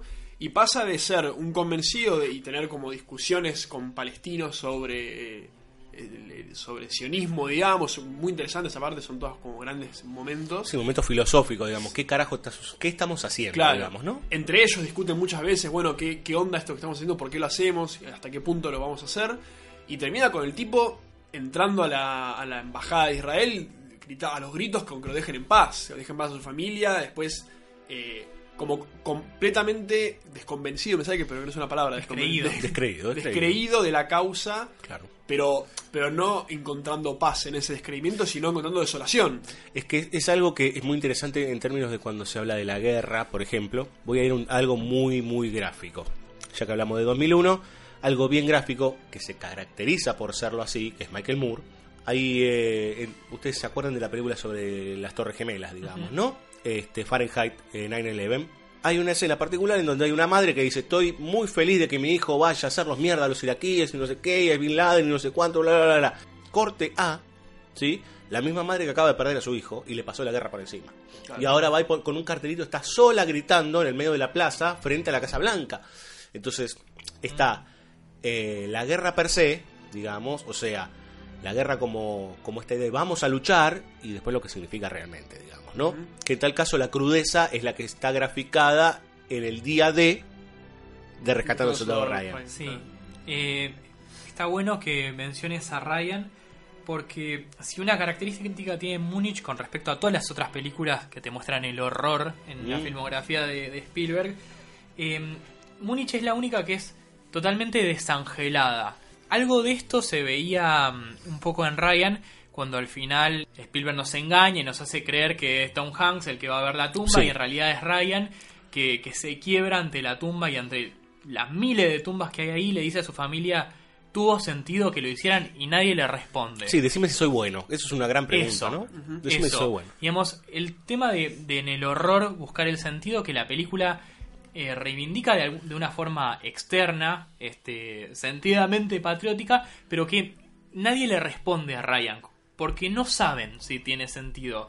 El acto heroico se hizo y se concretó, pero quién sabe si la vida de Ryan es más valiosa que la de tantos hombres que murieron y nadie fue a rescatar. Es la gran pregunta de la película. Es la gran pregunta de la película, pero la responde con, con cierta cier- cierto patriotismo y cierta cuestión optimista. En Múnich es totalmente desangelada y es interesantísimo, algo que decían los calleristas cuando salió Múnich, este, que siempre festejan cuando sale una peli de Spielberg, que es que Spielberg saliendo de la generación del 70 hizo su primera película auténticamente del 70 en 2005 y empiezan los ecos de este, Contacto en Francia y la conversación. Hay una escena en que Abner se fija si Ah, le es pusieron una, una, es bomba una escena claramente de forma idéntica, prácticamente idéntica, como Harry Cowell se fija si hay micrófonos en su casa.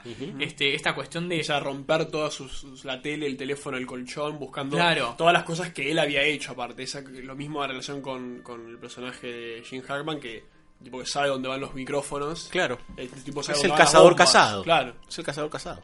Exactamente, esta cuestión, digamos, eh, paranoica, enloquecedora, muy propia de los 70, muy propio de la mayor parte, digamos, de los cineastas de, de Palma y de Coppola a la cabeza, por lo menos de descrédito con respecto al, al sistema, aparece eh, por primera vez de esta manera tan cínica y desconfiada en una película de Spielberg. Incluso tiene nuevamente esto que yo ya mencionaba en El Imperio del Sol, de que se apropia de ciertas cosas de la época, sigue siendo una película muy Spielberg en términos de que mucho está filmado con grandes angulares, con tomas largas, pero aparecen eh, mucha cámara en mano, bastante teleobjetivo y mucho zoom, que es digamos, la figura de cámara paradigmática del cine norteamericano de los Sí, 70. el uso de material de archivo, ¿no? Sí. Eso, como algo rarísimo en Spielberg. El- la aparición de material documental. Algo que es muy extraño. Bueno, y ahí hay un rol con las pantallas también, de qué se informa, qué se dice y qué sucede. Que es también lo mismo, es el discurso, digamos, es como en Los Simpsons, la verdad y la Y la verdad. ¿no? hay una cuestión eh, muy interesante que bueno, yo quería llegar a este tema un poco después, pero que es una de las poquísimas películas en que se muestra una escena de sexo adulto, de, al- de alguna forma, en, la, en una película de Spielberg, en medio de este montaje paralelo muy copoliano, totalmente extraño a la filmografía de Spielberg, en que cerca, en el último tramo de la película, eh, Abner tiene sexo con su mujer, no la mira y él se va eh, impregnando de las imágenes de la masacre de Múnich. Nuevamente, como en El Imperio del Sol, aparece esta, este vínculo entre el sexo como una, una cuestión vital de reafirmar la vida y a la vez la muerte y el horror. Y es otra secuencia eh, dentro de un, de un cineasta con una puesta en escena mayormente realista en que eh, adquiere cierto tinte eh, casi metafísico. Él de repente aparece muy transpirado, es como si estuviera dentro del avión que se está prendiendo fuego. Y, y cuando hay disparos, el brillo de la ametralladora lo ilumina a él. En una especie de, de sinestesia total que es Sí. extrañísima. De hecho, cuando, cuando termina está seco, no está. Cuando llevado. termina está seco, con lo cual comprendemos, por, por si tenemos en cuenta una continuidad eh, académica, que eso no pasó, que él está impregnado de la tragedia. Y algo muy interesante de la arquitectura del guion es que comenzamos con, digamos, llegamos a las puertas del horror, de la, de la masacre de los atletas en Múnich, y enseguida cortamos a las imágenes de archivo y a cómo lo narra la televisión, y es a medida que Abner se involucra, a medida que Abner mata y se involucra con el horror, que vamos teniendo flashbacks o imágenes mentales, no queda muy claro, hay una pátina de ambigüedad con respecto a eso, que lo permiten a él em, visualizar esa tragedia. La tragedia se va revelando a la vez que él mismo se hace autor de otras tragedias. Entonces yo pensaba muchísimo, y es, es un vínculo muy raro en, en Hiroshima Mon Amour, cuando digamos, tú no conoces Hiroshima, solo atravesando el horror sos capaz de imaginarlo. Hay una cuestión estructural de Múnich que es muy así, digamos. Te la cuentan hasta que la vivís o la haces, que es peor. Claro. Cla- Bueno, es el tránsito, otra vez lo mismo, digamos, ¿no? Es como, eh, para entenderlo, para entender lo que es verdaderamente la tragedia de la guerra, o la tragedia de ciertos horrores de la humanidad, hay que pasar por eso. Digamos, ¿no? Es otra vez de vuelta lo del sentido trágico de ciertas cuestiones que están lejos de lo brillante, de lo heroico que se vende en los medios masivos de comunicación o en las formas discursivas de los propios gobiernos, digamos, ¿no? Porque acá también hay que entender que a él lo mandan y lo primero que le dicen es no vas a ver a tu familia, no vas a tener nombre, no vas a tener un carajo, digamos. Si vas a- te encuentran, nosotros no te conocemos. Exacto, o sea, vos te estás convirtiendo en un NN en nombre de la nación, digamos, ¿no? Mira, justo NN en nombre de la nación, ¿no? Eh, como esta idea de que te convertís en la nada por la causa que es el todo, digamos, ¿no? Es, es brutal, digamos, y es, claro, ¿a dónde puede terminar eso? En el lugar más trágico, que es el hombre solo y sin ningún tipo de respuesta. Porque ¿quién te va a dar la respuesta en el momento que te convertiste en nada? ¿Se entiende a, lo, a dónde voy? Sí, hay, hay una cuestión. De hecho, términos- perdón, al- al final de la película, eh, Efraín, que es el contacto de, del- de la Mossad, que, que el, el jefe, entre comillas, de, de Coso, le, digamos, a Abner le pide respuestas y el tipo dice, yo no, no le doy respuestas a alguien que no existe. Ujú. Volvé a existir y te respondo, pero Claro. mientras tanto no. No estás. No Hay hay una nadie. cuestión en, en Múnich muy, muy presente con respecto a, a lo fantasmal. Digamos, él, él es eh, justamente una presencia fantasmal. Y yo quiero recuperar algo que vos decís, eh, Diego, en relación a, a lo que hablábamos del Imperio del Sol. Hay una imagen que puntualmente Múnich recupera de forma muy llamativa, que es el de mm, el del rostro del hombre eh, cubierto de barro. Hay una escena en el Imperio del Sol en que eh, juegan, apuestan por la vida de Jim, Terrible. en el que él se, se arrastra a través del barro y logra salvarse con la cara llena de barro, que es otra metáfora visual que Spielberg encuentra para contarnos esto del, del niño ensuciado por el- la, el- la maldad del mundo y que reaparece en Múnich a través del maquillaje de guerra. Al final, para mandar al, al arquitecto de todo, el, de todo el atentado, que es un tipo al que están buscando todo el tiempo y con el que Salami. Este, Salami. sí. este, con el salame este, cuando lo van a buscar al salame, Claro. están él y el personaje de Daniel Craig con el maquillaje de guerra, visualmente muy similar al barro de Jim, y salen corriendo, porque también tiene otra cosa eh, totalmente trágica.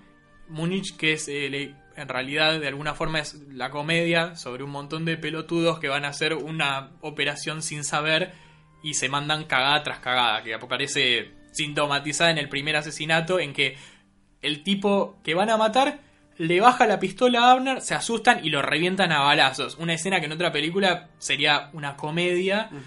y, y creo que hay algo muy seco y muy crudo en el humor que maneja Múnich, que está, que tiene humor, este, en cuanto a que son un grupo de, de inútiles haciendo esto. Sí, La mayoría de los chistes vienen más como de, de ellos buscando el humor. O sea, es como. eh, Es graciosa porque a veces la vida es graciosa, digamos. No, no es que tiene chistes la película. Ese sería como el momento en que igual es como. Es simpático. son más humoradas que chistes. Claro. ¿no? En general son tipo ellos de repente se ríen de algo. Lo que pasa como que las también tiene pequeñas que ver con que distensiones que ellos hacen para volverse locos también. tienen que ver con, con que comparten ciertas cuestiones de, de la cotidianidad. En Claro. este sentido, en el erositanato de, de Múnich tiene que ver con, por un lado, con el sexo y con, bueno, con el nacimiento, digamos, Abner va a ser padre, como la vida, la, vitalidad en contraposición a la muerte y la comida también, porque Abner eh, cocina, cocina muy bien, siempre Sí. le prepara de comer y ellos eh, hablan sobre matar personas mientras com- comen. Es que se han convertido en operarios, digamos, ¿no? Eh, como mecanizados, digamos. Aparte, otra vez lo- de vuelta lo de la identidad. Hay como una cuestión de convertirlo en un laburo. Que igual eh, también hay algo de que ellos se quieren convencer de eso. En un momento Abner dice explícitamente como que cada vez que mata a alguien le importa menos y eventualmente va a poder levantarse, matar a alguien y irse a dormir no hay problema. Y le pasa todo lo contrario. Cada vez lo ves despierto a la noche constantemente que no puede dormirse porque Ujú. mató a un montón de gente. Exactamente. Y no está seguro de si valió la pena, digamos. De si tiene, no, no- en vez de convertirse en un trámite, eh, esto lo- cobra más significado todavía. Digo, ¿para qué? Y empieza a pedir evidencia, empieza a pedir como un, un saldo de todo Es eso. que yo no creo está. que- Otra, Eh, perdón, otra de las escenas que es de, de mucha comicidad, lo digo rápido para que sigamos con otra zona, otra cosa, es este el comando travesti. Cuando van a matar con- Sí. a uno de, de los de los arquitectos de Múnich y hay varios de los oficiales del Mossad disfrazados de mujeres Sí. y los que están controlando el, el- la guarida del, del terrorista no se dan cuenta hasta que llegan a la luz y ahí los revientan a balazos. Por eso, hay, hay pequeñas como pinceladas de humor eh, de esta cuestión también muy Spielberg de, bueno, dejo esto por acá y no me hago mucho cargo de si es gracioso o no. Fuera, fuera del aire mencionábamos la cuestión de Ryan en que el soldado llega, pisa, pisa el suelo de Normandía, le rebota un balazo en la cabeza, el casco lo salva, él se lo saca, maravillado para mirarlo y una bala le revienta la cabeza. Eh, estas cuestiones de, de- de crudeza extrema y, y de casi ridículo en medio de algo que Es se brutal, presume claro. trágico. Claro, exactamente. ¿Tenemos algo más para agregar de Múnich? Probablemente la mejor película de Spielberg de los 2000. Sí. Jun- junto con eh, La Guerra de los Mundos, debo agregar. Yo, bueno, yo justo cuando cuando sé, cuando la. No me acuerdo que fue la BBC que sacó la lista de las 100 mejores películas del siglo XX, siglo, XX, siglo XXI. Puede ser. Eh, y todas las revistas imitaron y para el blog en el que yo hicimos la nuestra y mis dos películas, mi top 2 eran Munich y Guerra de los Mundos. O sea que el 2005 fue tu año. Para mí el 2005, para mí el tipo eh, desde el 93 en adelante es... eh, Bien, para discutirlo también eso, ¿no? Es este, ahí hay, hay de todo en el medio. Eh, pensaba, qué sé yo, en Atrápame si puedes. Yo es una película que verdaderamente no me gusta, pero a mucha gente le encanta, por encanta. ejemplo, ¿no? Dos cosas que yo quería, va, que no quería dejar de mencionar, es que está esta escena eh, maravillosa en que el personaje de Mathieu el Maric, el contacto en Francia Sí. de ellos, los pone en el mismo, en el mismo, ni siquiera hostel, en Ah, el mismo sí. lugar miserable donde pone A los otros, a otros palestinos, los junta con fines que después se, se adivinarán deliberados y tienen esta charla sobre el lugar de Israel, la existencia del, del Estado de Israel y el, el palestino le dice a Abner, el hogar lo es todo. Eh, y esta cuestión, nuevamente Spielberg en una película que, que no tiene que ver directamente con Estados Unidos, está hablando de Estados Unidos, sobre todo en ese plano final tan discutido en que Abner queda totalmente solo en un parque de diversiones totalmente en ruinas, o sea, es, es la niñez arruinada totalmente. La cámara panea y se detiene sobre las torres gemelas reconstruidas digitalmente, es decir, el Jurassic Park, el traer al pasado a través de lo digital, pero enmarcado, digamos, en, en la tragedia del 11 de septiembre. Este, de alguna forma, Múnich eh, se interroga sobre si es posible volver a un hogar, si, si existió alguna vez ese hogar, y es el lugar que también se cuestiona Spielberg para mí en esta película con respecto a la utopía americana.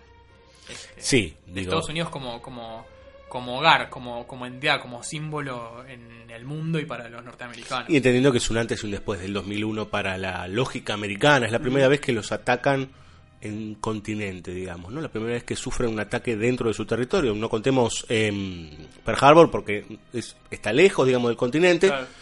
pero digamos es un antes y un después. Y vos fíjate la diferencia de ópticas entre el final de Múnich y el final de Pandillas de Nueva York. ¿Sí? No voy a decir más nada. Digamos, ¿no? Eh, lo quiero mucho yo a Scorsese, pero la, la distancia de poner finalmente en ese, en ese último plano las torres, hay una distancia abismal, digamos, ¿no? En una película brutalmente eh, pesimista como es y oscura como es Múnich, creo que la única tan pesimista de Spielberg en toda su filmografía, y el otro que nos habla de que las Torres Gemelas son el producto final de que mucha gente se haya acuchillado y se hayan recagado matando a los pobres para que esté lo rico ahí.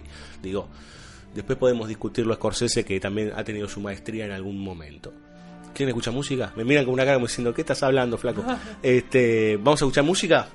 Eh, All Green con el tema Let's Stay Together, parte de la banda sonora de Múnich, gran película de Spielberg del año 2005.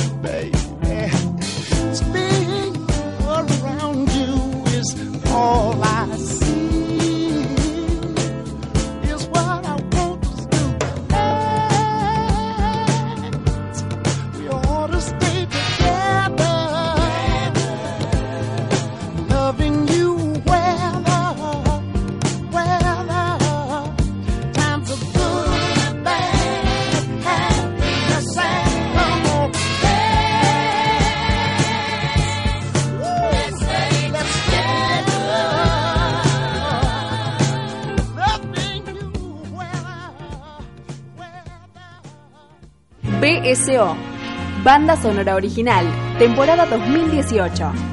Escucha cine, pensá cine, respirá cine. Búscanos en Facebook, Twitter e Instagram como BSO Radio. Sumate a BSO. www.bsoradio.com.ar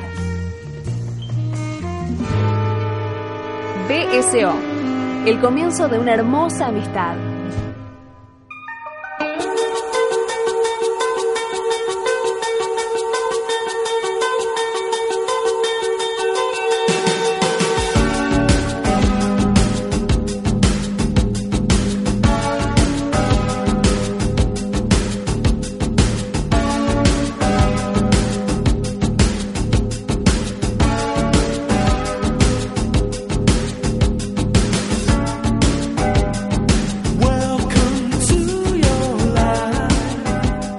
Película de la noche, señores. Andrés Brandari se está moviendo ahí las hojitas, está buscando qué decir de Ready Player One, una película que tenemos muy fresca de hace unos meses nada más, este que se estrenó en la Argentina.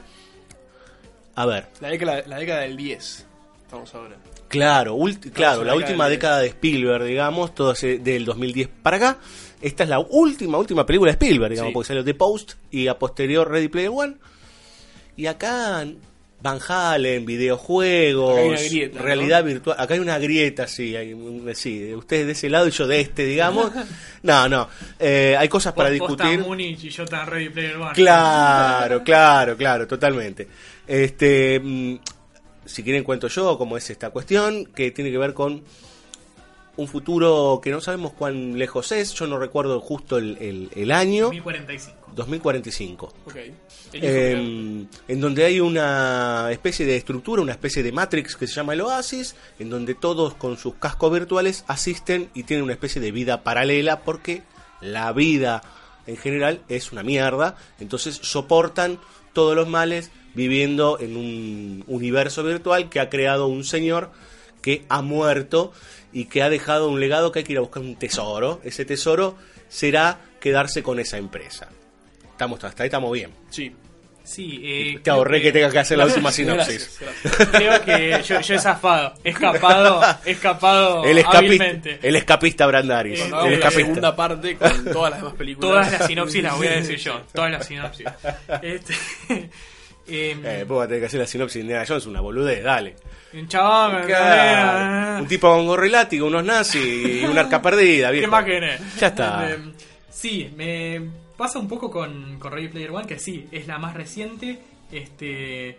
Y para mí, bueno, de este lado de la grieta se siente el, el amor por Ready Player One. Y sobre todo, yo particularmente em, rescato mucho algo que, que para mí es común a todas estas películas que elegimos, que es el concepto de ruina y dónde se, se ubica esa ruina. Sí. El mundo de Ready Player One es un mundo literalmente arruinado por catástrofes naturales o sociales no especificadas, no importa, el mundo está en ruinas y lo único que queda para soñar, para la maravilla, es la realidad virtual. Sí, está más cerca de que el hombre mismo hizo todo eso, ¿no? Ya en Múnich teníamos la ruina moral, en, en Periodo del Sol tenemos la ruina de la niñez, en, en El Mundo Perdido tenemos la ruina del parque, y en 1941 tenemos la ruina de la destrucción a mansalva y el desborde de- del cine por el cine mismo. Acá me parece que es muy interesante eh, a través de una peli totalmente escapista, con un grado de desborde en Spielberg que no veíamos desde 1941, me animo a decir. Este, mm, ¿Cuál es, de alguna forma, el escape de esta ruina? Este, ¿Y dónde se posiciona para mirar, como siempre, no solo el universo de sus personajes, sino el cine del presente? Sí, bueno, vos hablabas de eso y me parece que y justo nombraste 1941 y yo les comentaba esto de cierto cine que no vuelve más. Cierta forma de rodar el cine que no vuelve más. El paralelo está entre 1941 y Ready Player One, digamos, ¿no? O sea, en un universo pura y enteramente digital contra aquel eh, ejército de millones de extras como puede ser en Empire of the Sun o mismo en 1941, digamos, ¿no? Hay una conciencia del propio Spielberg de entender eso. Viene de hacer The Big Giant, era de, ¿cómo se llamaba la De- de- el buen amigo gigante. El Big buen- The Big Giant. fucking Giant. The Big fucking Giant.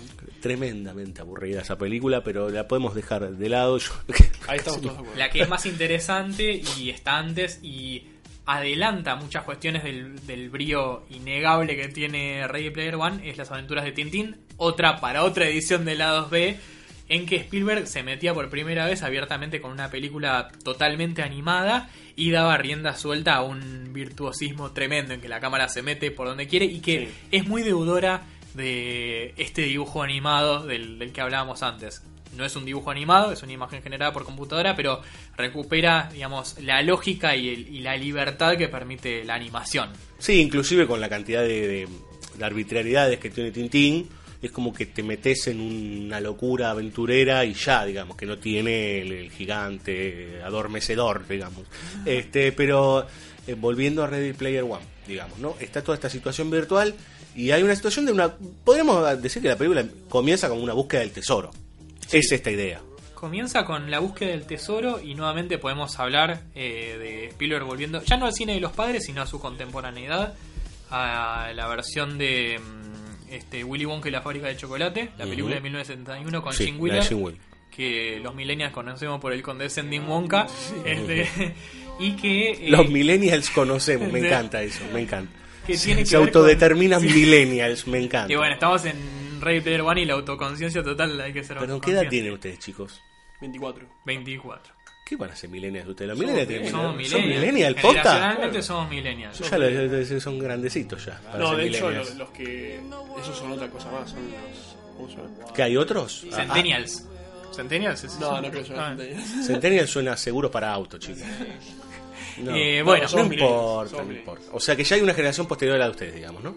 Nuevamente, en, en términos de estructura, este Ready Player One mira al pasado, mira esta película puntualmente con Gene Wilder, que también es como Hammond, como James Halliday en Ready Player One, un demiurgo que construye un mundo en el que eh, se siente terriblemente solo. Este, esa es como, como la cuestión que yo creo que más le, le, mm, le interesa a Spielberg de, de todo Ready Player One, que es esta situación del, del creador totalmente solo, de un mundo que se inventó para el disfrute que sirve para el ocultamiento, que es un poco lo mismo que le pasa a Willy Wonka, que bueno, eh, piensa en su legado y trae los niños porque él se aisló demasiado de esa niñez.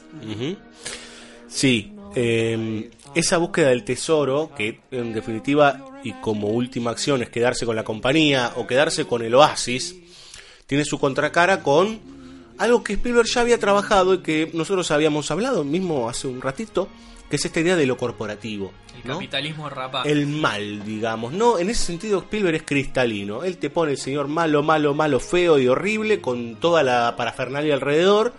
Eh, el tema es cómo empieza a, a balancearse, digamos, esta idea del pibe, el outsider, digamos, nuestro protagonista, con sus compañeros que tiene, los compañeros virtuales, que es muy interesante la concepción de aventura virtual sin conocer a nadie en persona. O sea, vos tenés amigos, eh, es muy... A ver, para, para mí que yo no soy un millennial, si quieren, es algo muy extraño, digamos, ¿no? Ya no jugás a la pelota con tus amigos, sino que tus amigos están en la pantalla, digamos, ¿no? Entonces hay una conexión virtual de amistad, Facebook, ¿no? Hay Sí, amigos. Puntualmente en cómo. Bueno, tenemos que, tenemos que hacer la sinopsis. Ah, no, ya le hicimos. Ya le hicimos. hicimos, ya se la, se la ahorré a Frank, se la ahorré, se la ahorré. Eh, sí, puntualmente. Mandó en cuatro, cómo- ¿qué querés, pobre? Tenía que decir una. descansar. Claro. sos malo, ¿no? Mal bicho este. ¿eh? Este, No, puntualmente en cómo se descubre la identidad secreta, quiero volver a la identidad secreta Sí. este, de Wade después, eh, podemos pensar rápidamente en Cambridge Analytica, este, que es como creo que el, el subtexto más, más transparente, casi ni subtexto de Ready Player One. Sí. Bueno, ¿qué, y qué, por, por dónde vas todo este tema de por qué él empieza a buscar eh, todo el tema de que son eh, unas medallas, como que- que los objetos que tiene que encontrar son, llaves. son unas llaves, puntualmente, ¿no? Cada una tiene un Son significado. tres llaves que, lo que- la, la particularidad es que el mundo está construido eh, a partir de todas las cosas que al creador le gustaban cuando era chico, entonces Ok. Que tiene mucho que ver con la cultura pop entonces claro, norteamericana todo lo que 80. todo el mundo ese ficticio está construido alrededor de la cultura pop ochentosa. Claro, es un universo vintage, podríamos decir. Claro, construido con cosas reales en ese sentido, o sea, los personajes hablan de cosas de las que hablamos nosotros, eh, como si como que eso es, pa- es parte del verosímil de ese mundo, es- entonces conseguir las llaves y todo eso implica demostrar un conocimiento de esa cultura pop. Entonces ese es el como la superficie del relato. Sí, el tema es que me parece que en el desafío está que lo que construye el- ese creador es que para conseguir las esas llaves que son muy difíciles de encontrar, hay que, voy a volver a una referencia que así como para ustedes es Ready Player One, para mí es Matrix, que es la idea de descifrar la matriz, de Claro. mirar más allá y ver los ceros y unos. Y en el momento que vos empezás a ver esa matriz, te das cuenta de lo que es, digamos, ¿no? Entender la esencia de lo que está sucediendo. Que me parece que es el lugar que a donde yo entro más crítico sobre Ready Player One, pero que me parece muy interesante como lo propone, que es, bueno, las cosas no se ven solo frontalmente. Las cosas tienen varias dimensiones y puedo entenderlas de distintas maneras para poder acceder a cierta verdad, por decir. ¿Se entiende a dónde voy? Sí, hay una, hay una cuestión con, con Ready Player One que quizás es eh, menos antisistema que Matrix en términos de, de despertar. a- Bastante, te diría yo, Sí, sí. bastante menos antisistema de Matrix en tema de que esta, esta construcción es visto como algo que oprime o que nula la verdad. En Ready Player One está puesta en una cuestión que es muy afín al cine más escapista de Spielberg, como lo es Ready Player One misma. En ese sentido, es, es una película que da bastantes vueltas sobre sí misma conceptualmente y que tiene que ver con em, descubrir o redescubrir eh, la pasión por el juego, por lo lúdico. Porque, em, digamos, flash forward al final de Ready Player One, una secuencia que para mí es de una emoción muy grande, que es cuando Wade finalmente puede sostener el, el easter egg, el, el huevo dorado, El en el oasis. sí. Y en la realidad, lo que ocurre es muy distinto. Está viniendo el, el bastardo corporativo, Nolan Sorrento, Ben Mendelssohn, con un arma a matarlo. Él abre la puerta de un portazo, están los amigos de Wade, este, que gritan porque saben que le va a pegar un tiro y él se va a morir con el huevo, con el, con el premio en la mano. Y ocurre también un momento de maravilla en que Sorrento lo ve y ve las manos de Wade que se iluminan con un huevo que no está ahí, con, con un premio que es intangible.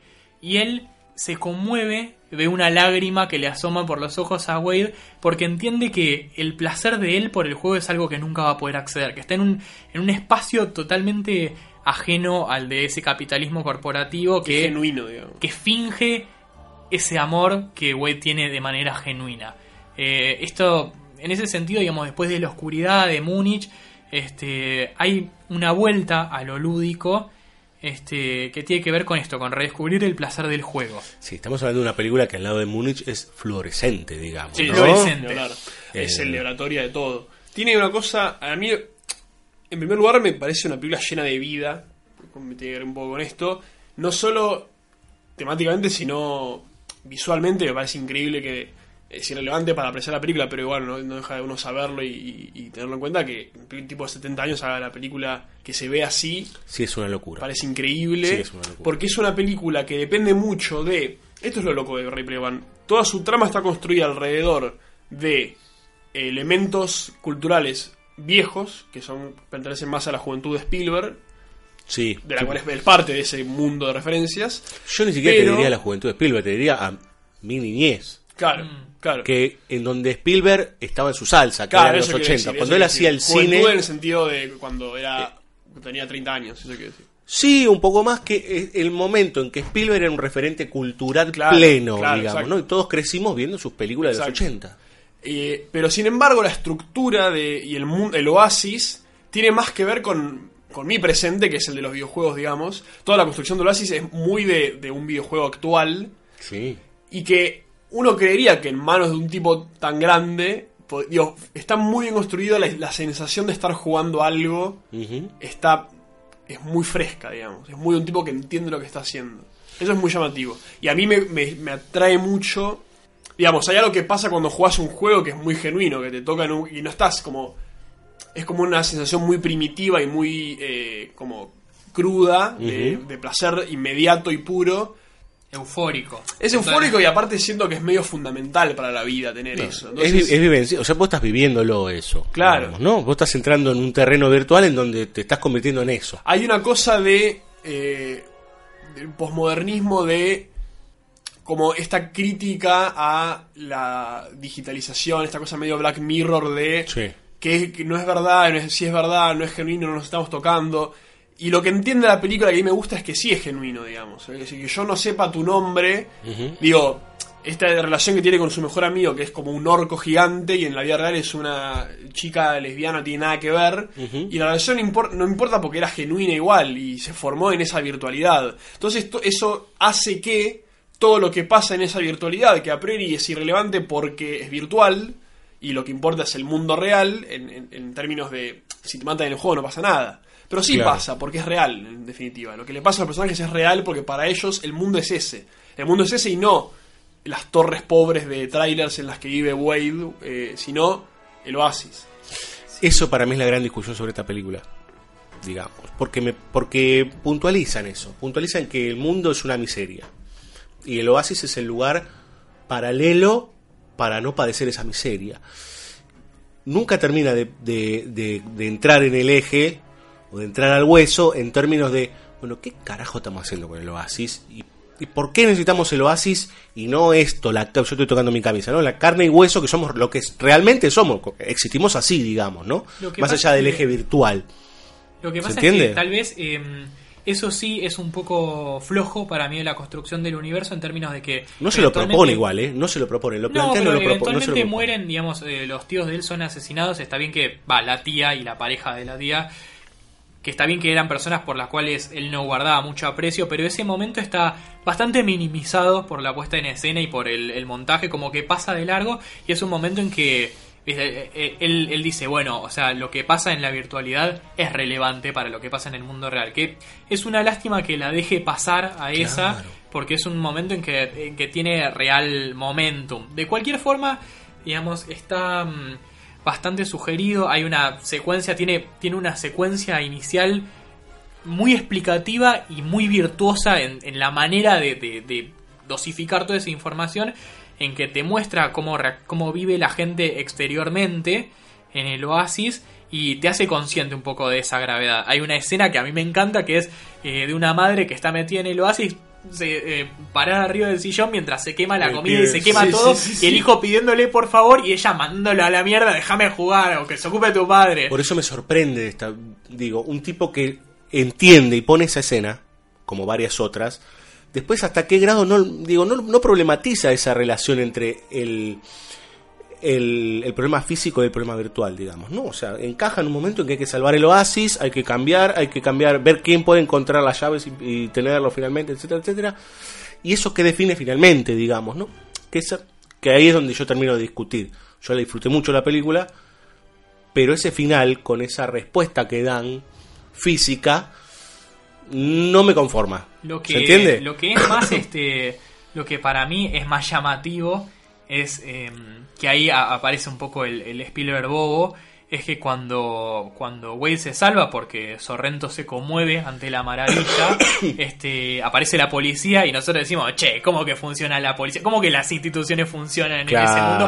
Y aparece en- con una estética de, de película de los 90, ni siquiera tiene un traje a los Minority Mm. Report, no tiene nada, tipo pasaron 45 años y la policía sigue siendo igual, entonces em, la verdad que uno espera que a Sorrento lo, lo, lo- lo reduzca el pueblo, el pueblo que se junta y se le planta y se va apartando de una forma un tanto forzada porque él saca el arma, pero uno está diciendo, bueno, son un montón, tipo, reduzcanlo por rebelión Claro, del claro, pueblo sí. y eviten que le dispare porque No tiene mucho sentido. eh, digamos, no, ¿no? tiene es- eso es como de, de lo más bien pensante de la película, que, que por suerte no es estructural, es un detalle que es una boludez, este, pero, pero que pone un poco en cuestión esta cuestión eh, del grupo autogestionado, digamos, del grupo de, de outsiders que logran llegar a lo más alto y hacerse cargo de la empresa.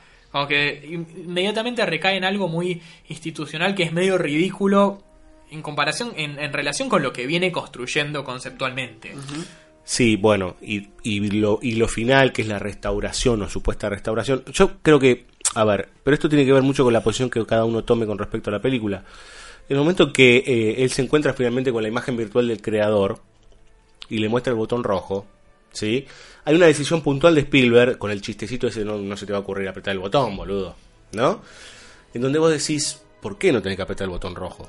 ¿No? Digo, no, termi no termino de tener una respuesta con respecto a eso. Para ¿Por, mí, ¿Por qué no? ¿por qué no tiene, por qué no lo tendría que apretar el botón rojo? Para mí sería ridículo apretar el botón rojo. Para mí es claramente más divertido estar en el oasis. O sea, Pero ese, que- es, ese es el gran problema, porque después te plantea, dice, bueno, nos quedamos con el oasis, qué sé yo, no sé cuánto, pero bueno, planteamos que podemos descansar de martes, a, martes y jueves, una cosa así.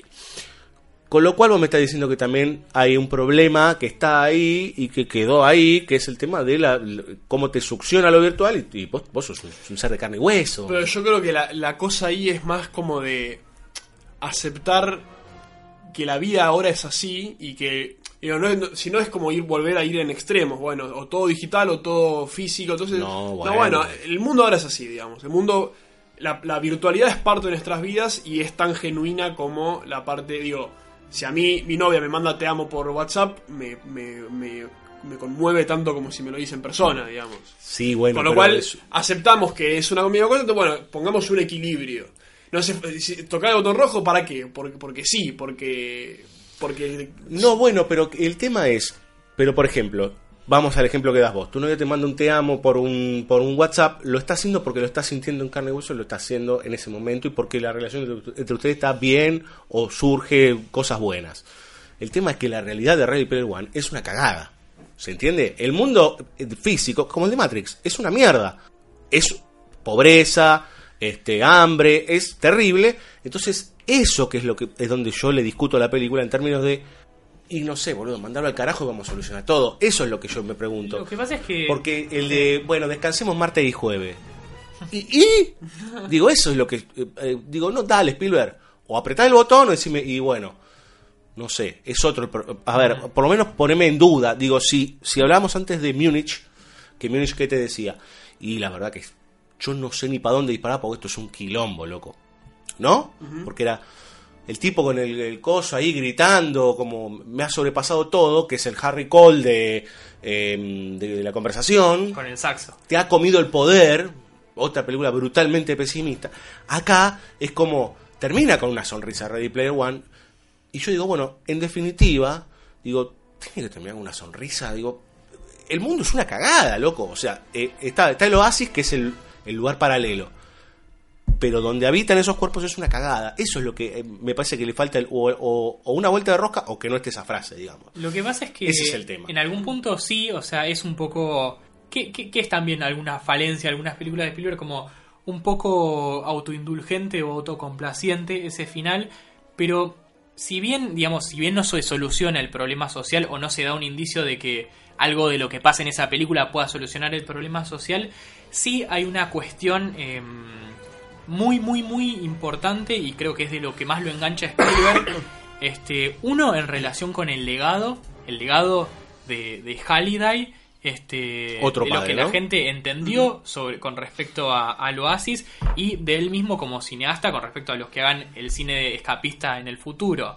El cine capita de hoy. También. Si querés, porque hoy Este, también voy, hay mucho de eso. Voy por partes, entonces. Este, quiero llegar al cine escapista, pero también quiero llegar a la parte de Halliday que para mí es, es de lo más emotivo. A mí siempre me parece hermosísima esa parte en que él se encuentra con el espíritu barra aparición barra no se sabe qué es de Halliday con su niño interior. Este, y él lo mira y le dice, gracias por jugar mi juego. Este, como, como esta cuestión de que, de que se debe a, a que él haya visto algo valioso en, en lo que él inventó. Pero también vuelvo a, a, a Willy Wonka, que tiene la fábrica de chocolate, pero los chicos no, no lo conocen.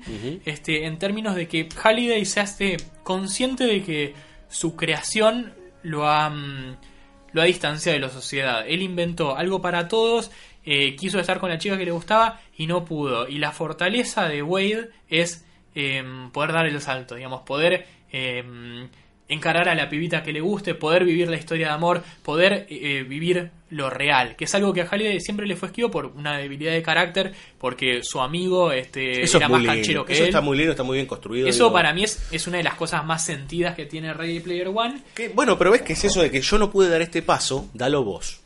Que es interesante. Aparte le dice, jugá mi juego. Lo cual, a ver, es muy piola porque cuando vos entendés que un juego es un juego, es que tiene un comienzo y tiene un final. ¿Se entiende? No es perpetuo. Los juegos no son perpetuos. Si no estaríamos todos los días jugando, o sea, imagínate todos los días hiperconectado, viviendo con, no sé, yo voy a decir una estupidez, al Bomberman. ¿No? Como en, en una cosa enroscada y todo el tiempo hay algo que, no- que nosotros habitamos que, es el, aquí y ahora, digamos. ¿no? Después está el- la virtualidad. Eso que proyecta entre padre e hijo y de superación es muy interesante, es muy piola. Después está esa otra cara que yo critico, pero me parece muy bien esto de gracias por jugar mi juego, entendiendo que es un juego, no una realidad. A ver, Sí, no, pero, pero no lu- llevando a que ese juego, no sé, porque de, de alguna forma Oasis funciona como una plataforma multijugador. Halliday mismo dice, eh, nunca pensé Oasis como que fuera un juego de un solo jugador.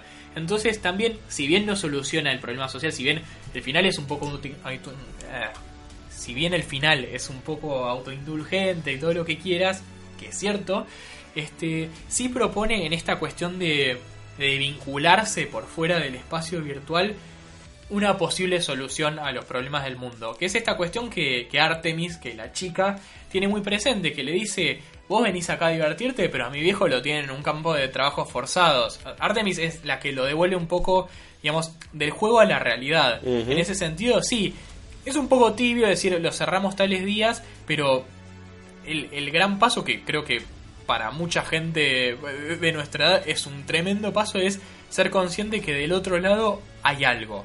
Exactamente. Este, que es- Exactamente. Es, un paso, o sea, que, que seguramente a vos te parezca como medio una ob- obviedad totalmente ramplona, que lo es, No. pero para mucha gente de nuestra edad es muy difícil No, hacer por, ese paso. por eso me interesa la óptica de ustedes, eh, que se autodenominan millennials y toda esta cuestión, que está bien, digamos, pero en, en términos de, de la perspectiva sobre la realidad, digo, ustedes imagínense, ustedes tienen 24, yo tengo 38, y estamos hablando de una película de un tipo que tiene 70.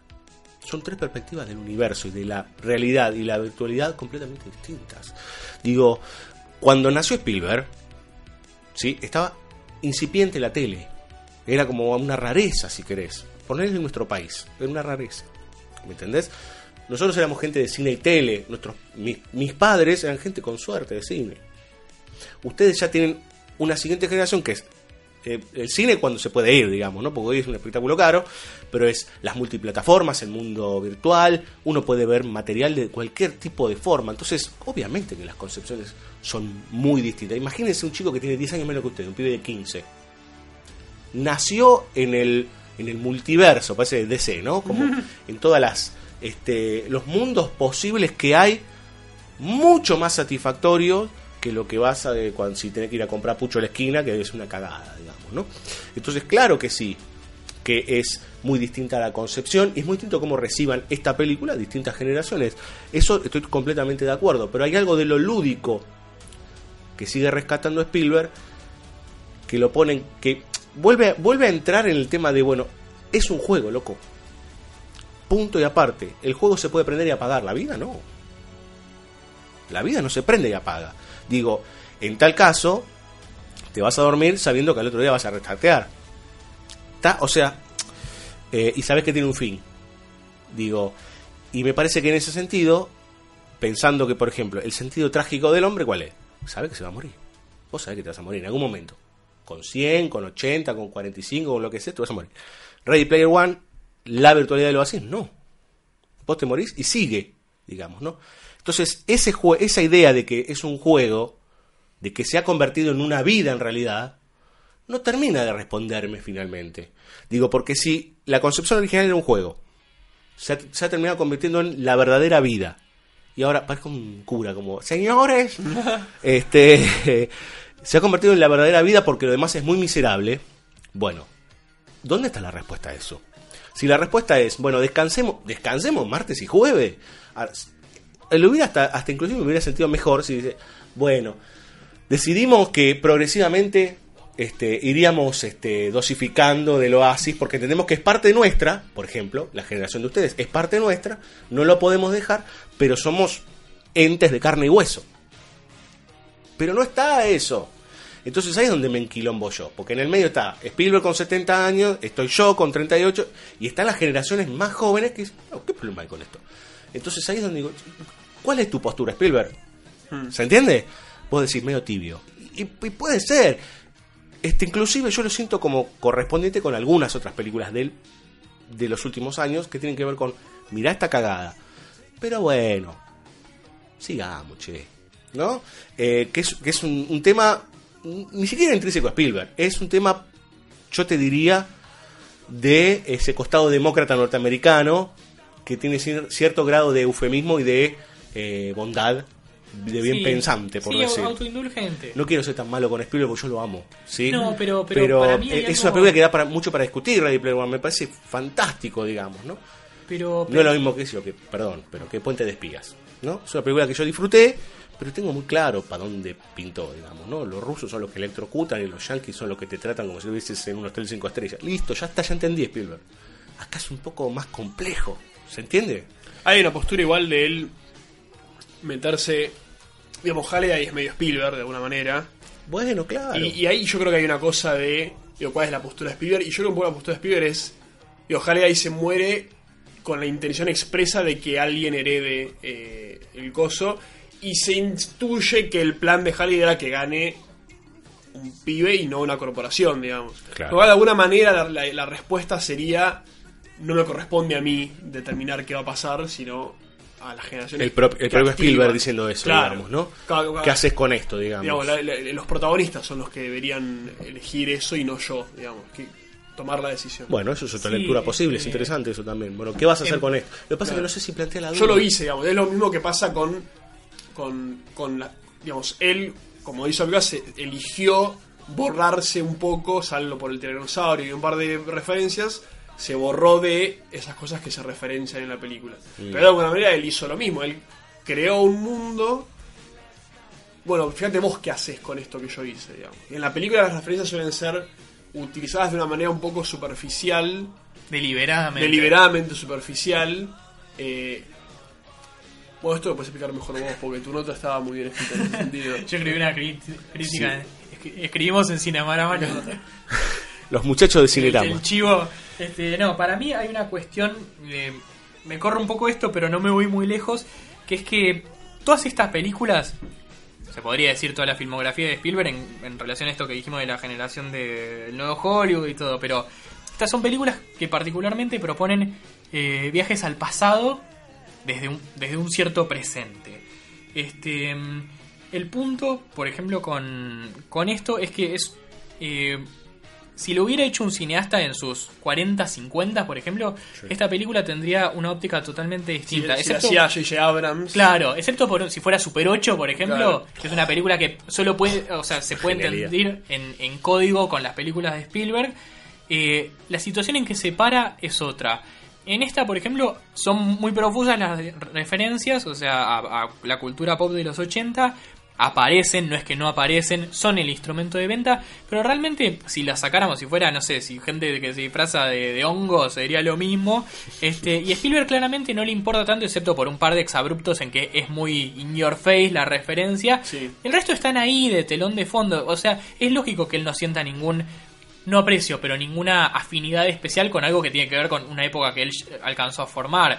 Aparecen ahí las referencias. Este, pero me parece que mm, Es que por eso, porque él es Halliday, él no es. eh, y ni siquiera, o sea, bueno, sí. Es que es muy probable que sea tomado como Halliday. Claro. No sabemos si realmente él es Halliday. Claro. Lo que Digo, pasa como que referente también- ícono de los 80, ¿no? Es interesante porque lo escriben Ernest Klein, el, el- el guion lo firma Ernest Klein, que es el, novelista. Y Zack Penn que escribió Avengers, son un tipo full metido en, en la movida nueva de blockbusters, que son tipos que mamaron el cine de Spielberg y escriben una película para Spielberg en base a la idea que ellos tienen de lo que Spielberg es. Entonces es totalmente meta desde su Sí, concepción. claro, claro, claro. Pero para mí a lo que yo quiero llegar y en vínculo con, con el cine de superhéroes, que es eh, el, el, digamos lo, lo- la- lo que le da este eh, lo que hace respirar a Hollywood al cine de gran presupuesto estos días, eh, me parece muy importante y también en vínculo con lo que vos decís, Diego, de la virtualidad, cómo se posesiona mm, Spielberg en, términos del cine contemporáneo y también eh, de, las redes o, o de la virtualidad. La película que Spielberg rescata muy, impresa- muy implícitamente es el cine de superhéroes, el Superman de Richard Donner. Eh, si vos ves el avatar de Sorrento, es Clark Kent sin anteojos, o sea, Sí. revelado como Superman. Está el jueguito ahí con los lentes. Está el jueguito ahí con los lentes e incluso Artemis le dice necesitas un disfraz como Clark Kent de Superman y él tiene la percha de Christopher Sí. Reeve disfrazado de Superman. Este, entonces lo pienso un poco en relación con la crítica de Fareta, hashtag la crítica de Fareta de Avengers, en que más de acuerdo, menos de acuerdo. Una de las cosas que, eh, que Fareta criticaba de Avengers es que en Marvel hay un borramiento de la identidad secreta. Este, solo queda la maravilla, queda la pura maravilla. En cambio, en Spielberg siempre es eh, el hombre común encontrado con la maravilla. Y en ese punto la identidad secreta empieza a jugar mucho. Y empieza a jugar mucho en términos de la virtualidad. Cuando se le pudre el rancho a Wed, cuando le descubren la identidad secreta, cuando le dicen, es este pibe que compró este traje en este lugar, vamos a hacerle mierda a la casa. Que es algo que en Oasis no pasa porque no sabes quién es el otro. Entonces, en ese... mm, En, ese, en esa idea final de Ready Player One, no del todo anti-establishment, medio tibia, hay una reivindicación de, de la privacidad. ¿Se entiende? En este sentido, eh, de que va desde algo que está lleno de referencias superficiales a los 80, va al rescate del, del Cora de los 80, Ujú. que es eh, el cine de superhéroes de, de Richard Donner. Este, Sí, eh, cuanto más eh, sencillo se entiende el cine de aventuras barra de superhéroes, porque el cine de superhéroes en realidad es cine de aventuras llevado al extremo, digamos, con inclusiones fantásticas o de sci-fi, yo creo que en esta época está mejor. Y cuanto más sencillo, mejor. Porque hay un... Ya pasamos el nivel de la autoconciencia hace rato, se ha vencido, se ha pasado a un siguiente estadio que es un estadio que casi cáscara, te diría yo, donde ahora hay que pegar la vuelta, o, o hiperbólico si querés, en donde hay sentencias gigantescas y vueltas y roscas y no sé cuánto, y después no se entiende nada o no dice nada. El volver a algo más sencillo Es medio lo que pasó. es muy importante. Es medio lo que le pasó al género de terror, que tuvo como Sí. una, una época como de oro en los 70s, Sí. que se fue em, Erosionando en los 80. se fue erosionando, que en los 90s se volvió muy autorreferencial. Wes Craven. Wes Craven, eh, incluso Funny Games, Eh, Haneke. Haneke. Sí. Y, es- y en los 2000 se hizo mierda, porque se hizo... Sí. Y hoy se convirtió en Arti. Y hoy volvió a ser algo como más género terror, digamos. Sí, hay dos Dejó de ser La, variante Blumhouse es más género terror, la variante A24 es más arty. Exacto, son Claro. las dos caras del terror hoy. Claro. Es Pero The- volvió The a Witch ser... por un lado y Bill Dead por el otro. No Claro. sé si se entiende. O sea, como eh, la concepción artística, artística con este, con, con este Sí, sí, sí, me gusta. Ahí hay otra grieta de- Hay otra grieta con el tema del terror. Ese terror y el terror, loco. Digo, Pero hay algo de volver a lo esencial del género y dejar de pensar Bueno. sobre el género y hacerlo, digamos. y claro, revalidar, sí, claro, y sí, revalidar total. acá volvemos a, a 1941 en algún punto este, de revalidar la, la forma como algo valioso en sí mismo, que, que no es eh, eso que sí tiene a 24 mucho de, bueno, este utilizo el terror para transmitir mi idea sobre el mundo y mm, para, qué sé yo, Sam Raimi, Carpenter, Wes Craven, el que queramos rescatar de, de aquella época, eh, el- el- la forma es un fin en sí mismo, digamos, es, es justamente el placer del juego. De, de no pensar que ese juego enmascara una cosa más inteligente que implica el desmerecimiento del propio género. Es el goce. No, bueno, pero, pero a través de ese ghost, bueno, ahí está la, la diferencia. Cra- Mira dónde nos fuimos, ¿no? Carpenter, Craven, eh, Carpenter más elevado aún, tiene una mirada del mundo. Sí, de qué carajo pasa con el mundo. La cosa no es que es el monstruo que persigue a los muchachos, la cosa es del mal. Claro. ¿Y qué carajo hacemos con el mal? Y bueno, nos quedamos el negro, el negro y el caucásico mirándonos como diciendo se terminó el mundo y nos comió. eh, ¿Qué cosas? Lo que no tiene nombre, lo que no tiene cara, lo que no tiene cuerpo, que es el sistema. Digo, eh, y es terror, y es terror brutal, pero no es el, el, ay, el coso del mundo, del no sé cuánto. Digo, en ese sentido yo lo quiero mucho a Malik, pero le hizo mucho mal a cierto cine. ¿Se entiende? Porque lo intentaron hacer eh, Malik de terror y es un problema. Malik de terror. Eh, Claro, porque es, es un- las es- últimas un- películas de Malik son Malik de terror. Sí, porque decidió filmar seguido, claro. Pero eh, volviendo, hay algo muy interesante lo que decían ustedes con respecto a, a esto de en- entenderse como algo sencillo en- eh, y también como que en lo sencillo puedes problematizar. Sí, yo no, o sea, no diría nunca que, que en Carpenter Otón o, o Wes Craven no hay mirada de mundo. Lo que diría es que eh, ese, ese género terror es eh, el dispositivo elegido honestamente para, para transmitir esa idea. Claro que sí, Eh, no claro. Es, no es la excusa. Exacto, eh, totalmente de acuerdo, totalmente de acuerdo. punto- Creen en el terror En como ese forma. punto, en su, Claro. en su tibieza, digamos, eh, Ready Player One hace lo mismo. Digamos, como que confían Sí. en cierta estructura acuñada en los 80, este, que en la cual Spielberg demuestra su vigencia, más allá de todo el, el artilugio tecnológico imposible Sí. de hacer en los 80, es una aventura eh, con el mismo ímpetu que en los 80 Ujú. que, que en realidad redescubre o pretende, digamos, volver a mostrar el sentido de la maravilla. ¿Tienen algo más para decir o escuchamos un poco de música de los 80? Porque qué vamos a Ya hacer, ¿no? estamos- ¿Estamos? Vamos a escuchar de uno de los dos de los tantos temas que suenan en la película de Steven Spielberg del 2018 que como discutimos con esta, ¿eh? Estuvo más este más complejo el tema porque se mete con un tema muy muy complejo Ready Player One de Steven Spielberg. Primero vamos a escuchar a Generation X con una versión de Dancing with Myself. Está buenísima esta versión medio punky y pegadito a una banda que en algún momento supe amar profundamente que es Van Halen con el tema Jump.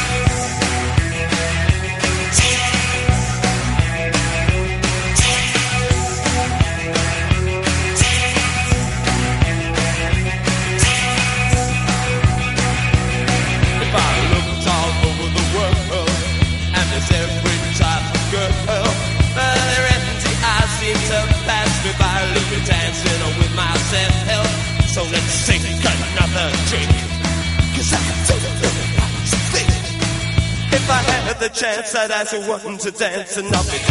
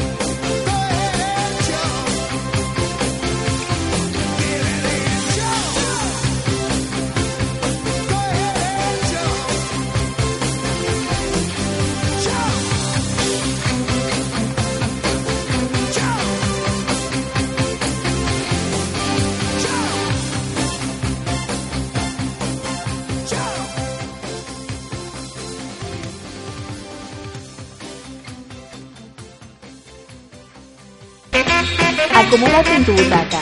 Aún hay más BSO. Banda sonora original.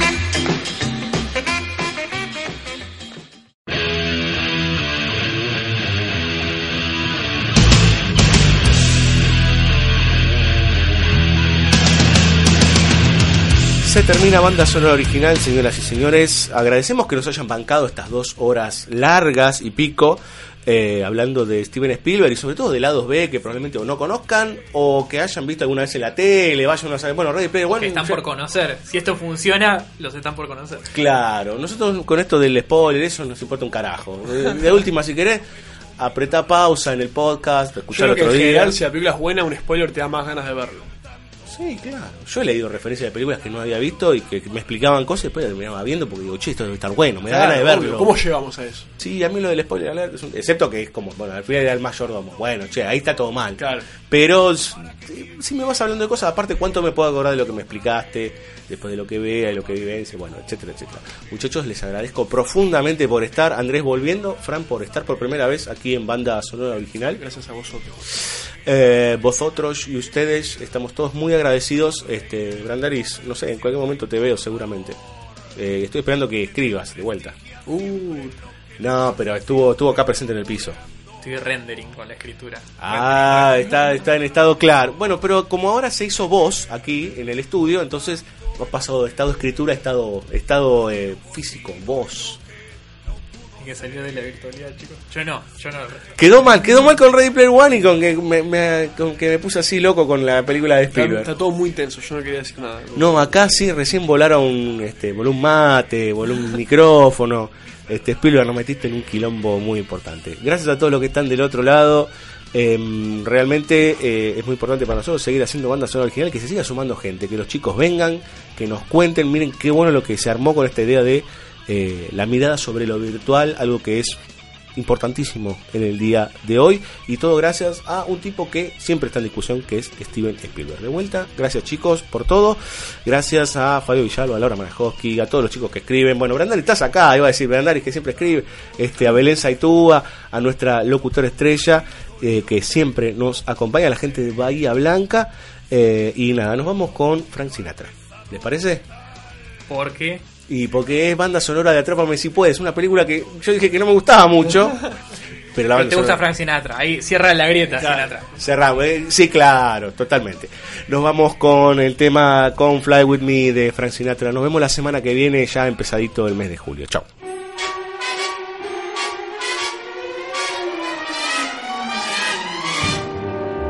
Come fly with me, let's fly, let's fly away.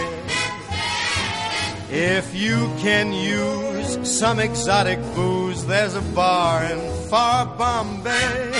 Come fly with me, let's fly, let's fly away.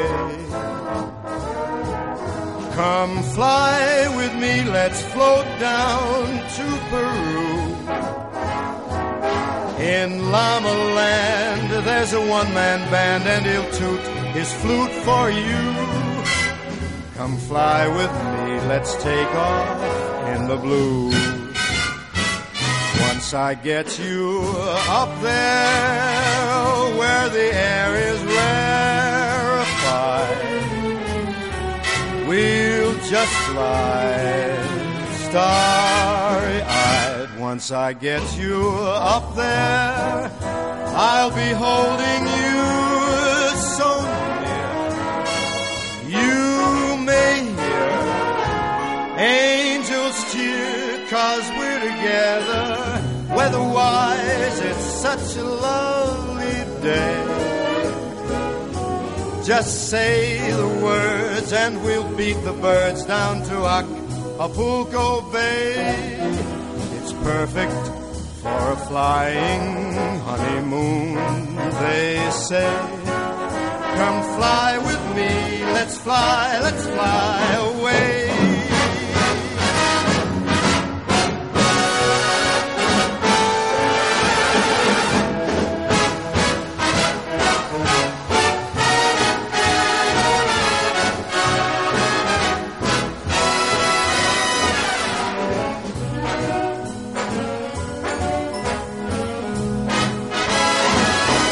Once I get you up there where the air is rarefied, we'll just glide starry eyed. Once I get you up there, I'll be holding you so near. You may hear angels cheer, cause we're together. Weatherwise, it's such a lovely day. You just say the words and we'll beat the birds down to Acapulco Bay. It's perfect for a flying honeymoon, they say. Come fly with me, let's fly, let's fly. Let's fly away.